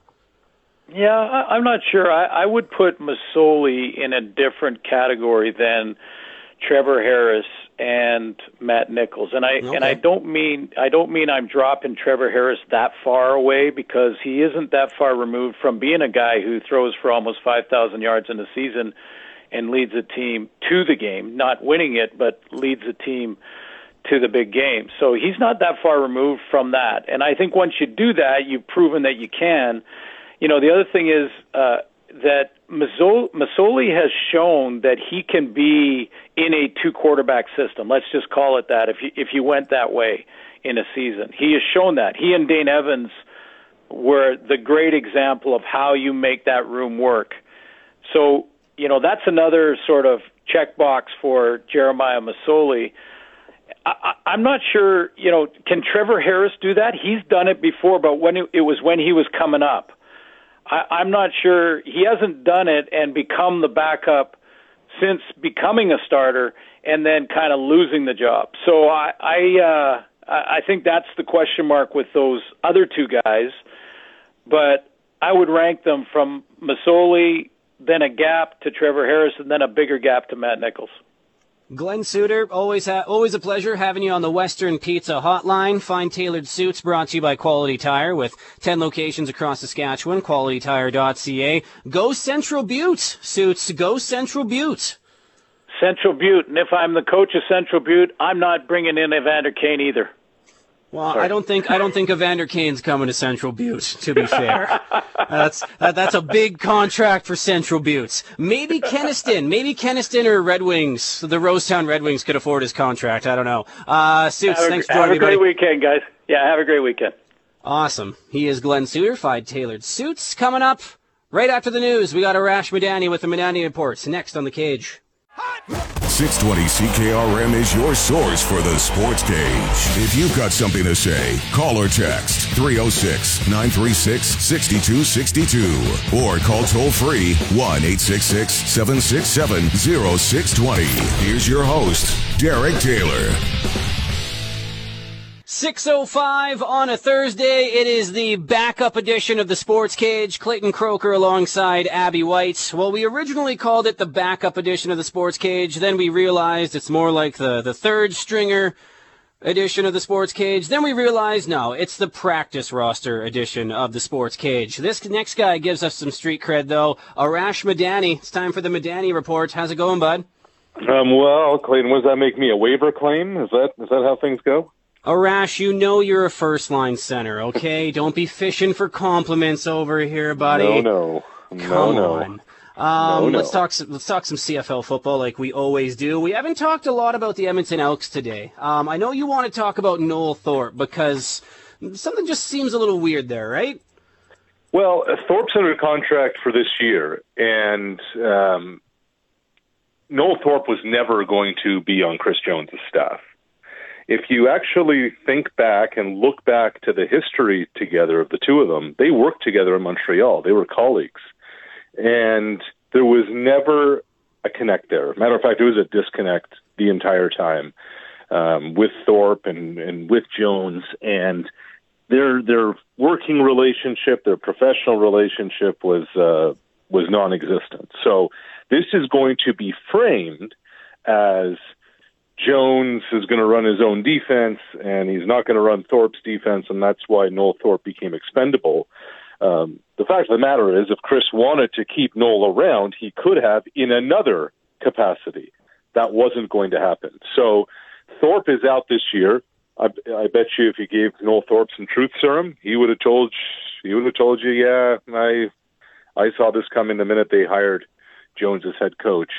Uh, Clayton, just put this in your back pocket eventually Noel Thorpe's going to be in Montreal again, working with Danny Maciocia again. Eventually, Ooh. that's my call. That that's that's what's going to happen at some point down the road. Reinbold and Thorpe, some new faces in Montreal. Um, Zach Collaros, we were talking about his contract with Glen Suitor before you got on. Um, what do you think Zach Collaros' contract is going to be? Because the money for QB contracts and free agency, it's been kind of all over the place. It has, and it's come down considerably from where it was a few years ago. You know, think back, I want to say around three free agency periods ago when Bo Levi was up and Toronto, um, you know, Toronto opened the vault and Bo said no to them. The Riders were in the conversation. This is well before Cody Fajardo was even, you know, was even in the conversation. And um, the money's gone down because teams are realizing we can't invest that much of our cap into one position into one position, even if it is the quarterback position. Mike Reilly getting 700 G's to to go to BC um, in free agency that first year. So I'm I'm really intrigued on the Zach front because they're bringing the whole band back together, Clayton. You know, up front on their offensive line, three of their fixtures, including Neufeld and Bryant, are back. And Willie Jefferson is returning, and Jackson Jeffcoat is back in the mix. So they're they're going to try and run this whole thing back again. And if Collaros returns, I would think there's a tiny bit of a hometown discount from from the standpoint of I don't think Zach's going to be the highest paid quarterback in the league. But let's remember, if you're going to bring all these guys back, it means somebody of significance won't be. So unless Andrew Harris is going to take a massive pay cut, and I don't know in his mid 30s with his injury history how many offers Harris may have. Still is shown to be a guy who can produce for you when healthy, when available. I just wonder what Andrew Harris's future is going to be in Winnipeg if Zach Collaros returns, because there's only so many players that you can actually pay. As Russell Peters would say, somebody's going to get a hurt real bad in Winnipeg. There's going to be someone Mhm. taking a pretty big pay cut. Uh, let's switch gears to baseball because after 42 days of a well-deserved break, MLB, MLBPA getting back together, talking about uh, CBA lockout, all that stuff. Any any news to reports on any proposals or anything? No, in their infinite wisdom, nothing got done today. You know, they hadn't talked since what the second of December when the lockout began. I heard it was like an hour-long meeting, and that was it. Yeah, and there were, you know, it was it was a core economics proposal. Clayton is what they called it, of what baseball presented the players, and some of it was increasing the minimum salaries and um, some other stuff about, you know, almost trying to. The, the league was trying to take a bow, saying we're not going to manipulate service time, even though that was never allowed to happen officially on the books anyway. But this is, um, it was much ado about nothing today because the players immediately rejected the proposal. They're now going to counter next week with their own, which I'm sure summarily Major League Baseball is going to reject. But ultimately, this comes down to how many years will it take for a player to get to free agency? And that's, that's the biggest kind of nugget of all. Now, the owners and baseball, they want to expand the playoffs because there's more TV money that can come as a result of an expanded postseason. The players are holding back on that. That is one area that the players have a lot of leverage on. And remember, Clayton, the last two CBAs, the players got absolutely crushed. Um, it sounds like they've had enough of that. So this is going to be a very intriguing time because the players, for now, they haven't missed a paycheck yet, have said, we're going to stand our ground. They hadn't the last two times. Let's see what happens this time around. It kind of sounds like you're bracing us for maybe an extended break from Major League Baseball. Is that what you're hinting at here? I I I would be shocked if spring training starts on time. Ah, uh. February fifteenth is when pitchers and catchers report, give or take. Mm-hmm. Um, I think it'll be a shortened spring training. I would be shocked. I mean, they just can't be this stupid to um, to miss games. You know, ba- baseball's in some trouble here, Clayton. I mean, their viewership is viewership is down, and attendance is down, and attention is down. They need to get on the same page, but it seems that the owners have more of a more of a priority to screw the players than anything else. Well, it kind of seems like the players have a good idea with like, and I know the traditionalists won't like this, but the bat flips and the yelling at pitchers and all that stuff. That's what people want to see. They love the drama around baseball because when baseball is dramatic, it's fantastic. I think that's And what baseball needs to focus on. That's that's that's a big part of it. And let's make a universal DH because nobody wants to see a pitcher up there Mm-hmm. swinging like an idiot, and you want to get real offense on the field. And this is where the traditionalists have to just suck it up and go away. To be quite blunt with you, um, baseball needs to, and it's not going to happen in this CBA. Baseball needs to reform itself and quickly because the game is too long. Um, at a time where attention spans are shorter, uh, the shifts and everything like that, and, and pitching changes, four hour games times 162 is not going to move the needle. And for the traditionalists to come out and say, well, we have to keep it the way it always was, let's remember, Clayton, if you go back a hundred years, the three biggest sports in America were horse racing, boxing, and baseball. Well, where are the other two sports right now? So there has to be an appetite to want to change. And so far, we haven't seen that yet from the baseball establishment. I'm getting sad. Let's talk about something else, something happy. Okay. Arash Madani, the Madani report on the cage. Uh, the Raps, they're actually playing some pretty good baseball, or baseball, basketball as of late. Won five of their last six. They're 20 and 18. Uh, are the Raps, are, they're not done their rebuild, obviously, but are they starting to figure it out? They they are, and they're getting healthy again, and guys are off the COVID list, and Fred VanVleet's playing out of his mind, and Pascal Siakam very quietly, Clayton's averaging better than 20 points a night and getting, you know, mm-hmm. 30 minutes a night. They've moved Siakam over to the guard position, basically out of necessity. Had a chance to interview Nick Nurse today, and one of the things that Nurse talked about, because VanVleet, you know, he was the Eastern Conference Player of the Week last week, best player in the entire East.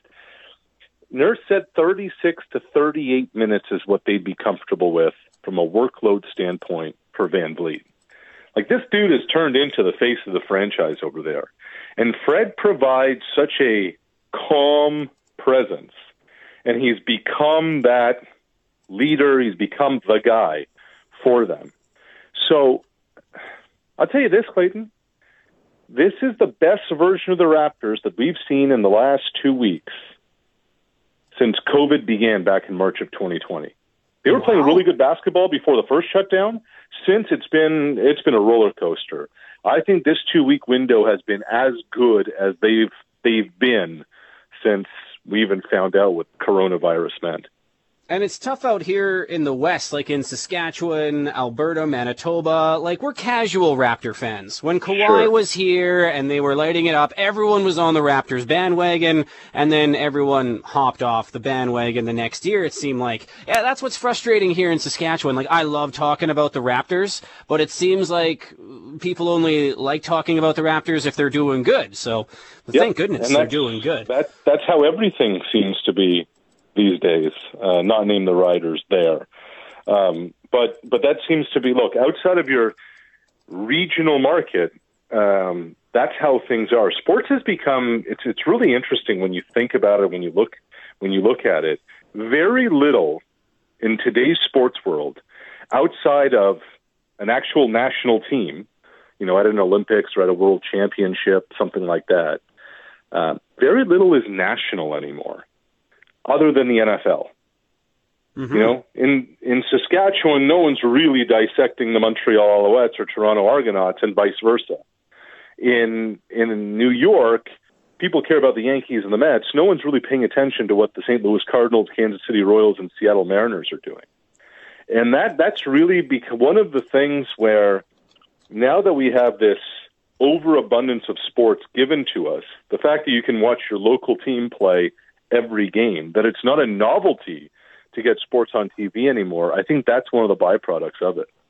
Let's uh, finish off the talk with some NFL. Big, big weekend coming up in the NFL. The very first uh, three-day playoff. I'm excited for Monday night playoff football. Which uh, matchup is intriguing you the most this weekend? I, I'm really intrigued to see this Buffalo New England matchup again. Uh, Bill Belichick facing the same team, same opponent for a third time. How's that going to go? How's his rookie quarterback going to do in the cold and the wind and and all of that? It's not quite a referendum for Josh Allen, but if they lose, is this season a failure? I think the answer would be yes. Um, if if New England falters, Mac Jones, who had set the world on fire, um, in his last six games, it mean his only win would be against Jacksonville. I think that's a really intriguing matchup. But the one Clayton I'm really looking forward to is San Francisco and Dallas. You know, Niners Cowboys again. Uh, cue the old school stuff with Deion Sanders and Charles Haley and and all those guys, Michael Irvin, Emmitt Smith, Troy Aikman, from the, Steve Young from the late '90s, going at it over and over again. These two teams match up really well. They're they're two teams that can play very physical football, two teams that can run the ball really well. I think that's going to be an absolute treat. I think on paper, those are the two like sexy picks that people are looking forward to. This Vegas and Cincy game, I'm looking forward to mm-hmm. see how Joe Burrow does. Cause Joe Burrow in my head, he's like, he's like the new Tom Brady, right? I'm not saying he's going to be the next Tom Brady. He's like the new Tom Brady. He's like the assassin. He's got this swagger to him. I'm wondering if he can do that in his first kind of playoff start or if, he, if he's going to fall on his face like a lot of other rookie quarter, or not rookie quarterbacks, but young quarterbacks. And then Arizona and LA on Monday. I hope Matt Stafford just just lights it up. This guy deserves a huge playoff run here. How about Matt Stafford and Kyler Murray, two number one overall picks going up against one another? You mentioned Wow. Joe Burrow, another number one overall pick in the NFL draft going up against one another. You better hit on your first round quarterback picks. That's what gets you there. Um, here's what's interesting about the Cincinnati and the Raider deal. If you go back five weeks, Clayton, five weeks ago, Baltimore was eight and four. They're not in the playoffs. Four weeks ago, the Raiders were six and seven, and they're in. I just wonder how much juice the Raiders have. They're playing on a Saturday game, so it's a short week. They have to travel three time zones. Um, they just lost one of their top defensive linemen. They've been kind of running on adrenaline and running on fumes. What's left in that tank of theirs, I wonder. But Joe Burrow and Ja'Marr Chase might be the most explosive, electrifying one two punch in football.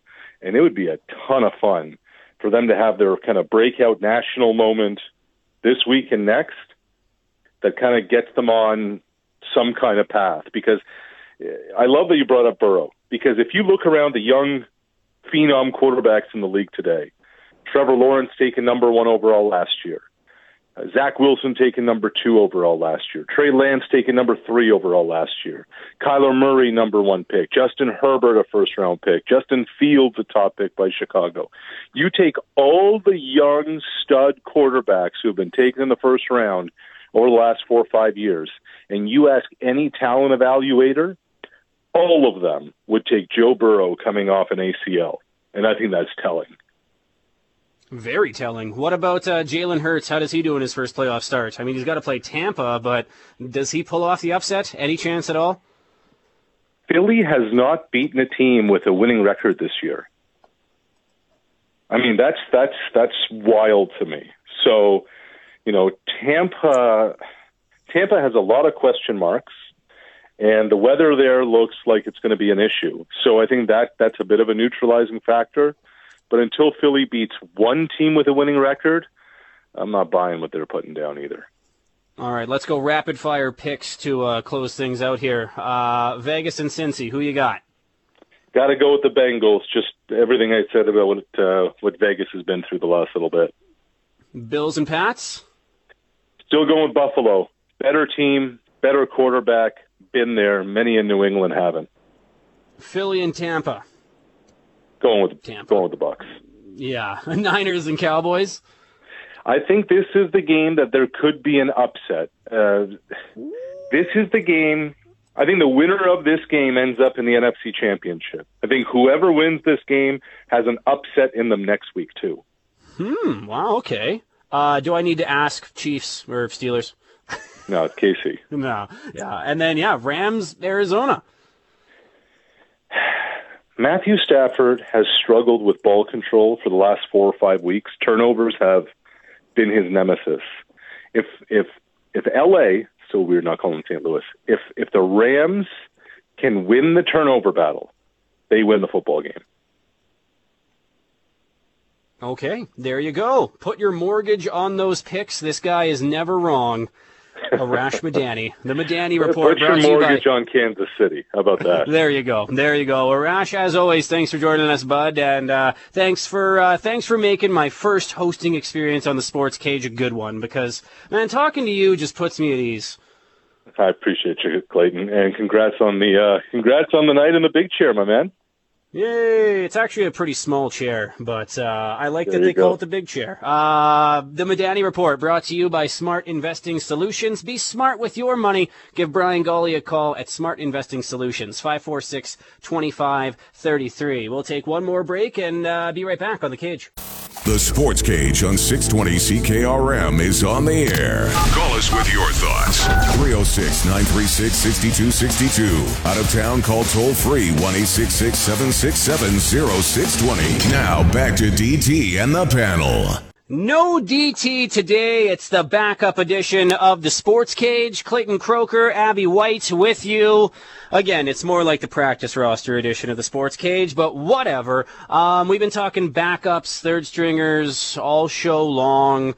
I mean, these names just scream backup. Tino Sunseri, Marcus Crandell, Scott Clemmensen, Jamie McLennan. I got a couple more for you, Abby, to add to the list. Craig Billington. Do you remember Craig Billington? Absolutely. Like the best backup goalie of all time. I don't think that guy was ever a starter. He was always just riding the pine. Um, Jeff Reese. Do you remember Jeff Reese? Hmm. That's a deep cut there. That's from the 80s. Yeah. He was always a backup. Corey Schwab was always a backup. Nick Foles. Is Nick Foles the best backup quarterback of all time? No comment. See, I when I think of a backup, I think of someone who doesn't play. I don't think of someone like Nick Foles who started as a backup and then comes in and wins big, right? I think of someone like Seneca Wallace who spent like their their whole career on the bench, right? Yeah, well, I mean, the the backups do serve a purpose, obviously. So uh, whether it's getting into the game or just making sure the rest of the team is ready to go. What would you rather be, Abby? Would you rather be the backup quarterback on the Riders? Not a care in the world. You're making like a hundred grand. Life is good, but you never get the glory, right? Like you're never going in. Or would you rather be the starter, make more money, but like you're the starting quarterback in Saskatchewan? You make one mistake and people are asking you to move. I think I'd want to be the starter. I mean, all the glory is there, and uh, you know, you're a professional athlete. You want to lay it out out there, so um, it's your chance to shine. I would. Uh, I'd rather be that guy. Incorrect answer, Abby. The actual correct answer was the backup. Oh, being the okay. backup quarterback, being the backup quarterback is the best job in the world, Abby. You don't have to worry about a thing, and you still get all the glory of that quarterback title. That quarterback title, it's a great title to have. I'm the quarterback, right? Oh, it's cool, right? And being the backup quarterback from experience, let me tell you, Oh, I miss it, man. If I could just be a backup for the rest of my life, or the field goal holder, if I could be one of those guys for the rest of my life. I know a lot of kids dream about winning game seven on a penalty shot, or winning the Grey Cup on, the on the dying seconds. No, I dream about being a 15 year backup and just collecting checks without having to do any work. I don't know. That's I think dream. I think it's a backup quarterback. Uh, you know, in any league. I mean, you're practicing hard all week long, and then you come to the game, and then you just stand there and wait and see if your quarterback gets hurt or not. I'd just rather be playing if I'm there. Nah, I'm good. I'll pass. I'll, I'll I'll look at uh, I'll look at some pretty girls in the crowd during the game. I'll hang out, maybe eat some popcorn, pretend to write some stuff down on a clipboard. I don't know. I just don't have. Maybe I'm just not a go-getter. Maybe that's it. I probably don't sound. I probably shouldn't be talking about how I like being a backup when my boss is the person I'm talking to. Hey, Abby. Yeah, at least I know who's super lazy. That's good. To yeah, know. no ambition over here. Just bragging about it to my boss. That was not a. That was not a good strategy. It's going to change once your child arrives. Let me tell you. I know, man. I totally forgot that Evan Johnson had a kid last year too. And as soon as he reminded me, I'm like, oh man, I kind of feel bad. I spent five minutes just asking him dad questions, just for my own knowledge that I can steal from him. So uh, I can't wait though, man. Like, are, you a da- you're a dad, right? Oh yeah, mine's uh, all grown up and in university. Yeah. So what? Are, what's your advice for me? The fir- the first couple months, what's your advice when they're just potatoes doing nothing, Enjoy every second of it because it goes by way too fast.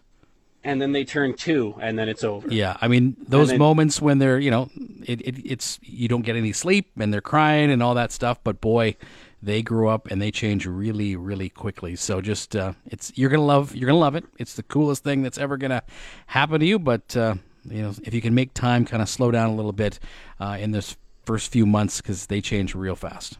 That's the thing. Like when they're a potato, you can just force them to wear something. You can force them. You can force them to do anything really. And then when they start getting two or three, they start talking back. That's when it's like, even as an uncle, I'm like, I'm over this kid. Not even my kid yet. ah. Oh boy, uh, Abby, it's been fun, man. Uh, am I allowed to come back tomorrow, or? Yeah, you are allowed back. Uh, not a bad debut for you there. There was a lot of hesitation there, but I'll take it, buddy. I will absolutely take it. Ah, it's been a long day. Sorry. Awesome. Uh, tomorrow, by the way, on the cage, uh, it's going to be another fun one. We got Sara Orlesky joining us. We're going to be talking about the Jets. Uh, Chase the Ace with you as well. I believe we're going to be doing that on Friday. Yeah, we'll be giving away uh, potentially around twenty five grand, and we'll do that right at four thirty. Ooh, talk with uh, Luke Mullender tomorrow about the NFL as well. We'll probably be talking a lot of NFL tomorrow, right, Abby? Well, I mean, like you said, there's some great games this weekend. I'm excited about it. Can't wait. Probably do some gambling as well. You want to uh, place a wager or two? Yeah, I might. Let's, let's get real competitive tomorrow, all right, buddy? We'll roll real the dice, competitive, real competitive, and real awkward tomorrow on the cage. Uh, it's Clayton Croker. Thanks for hanging out.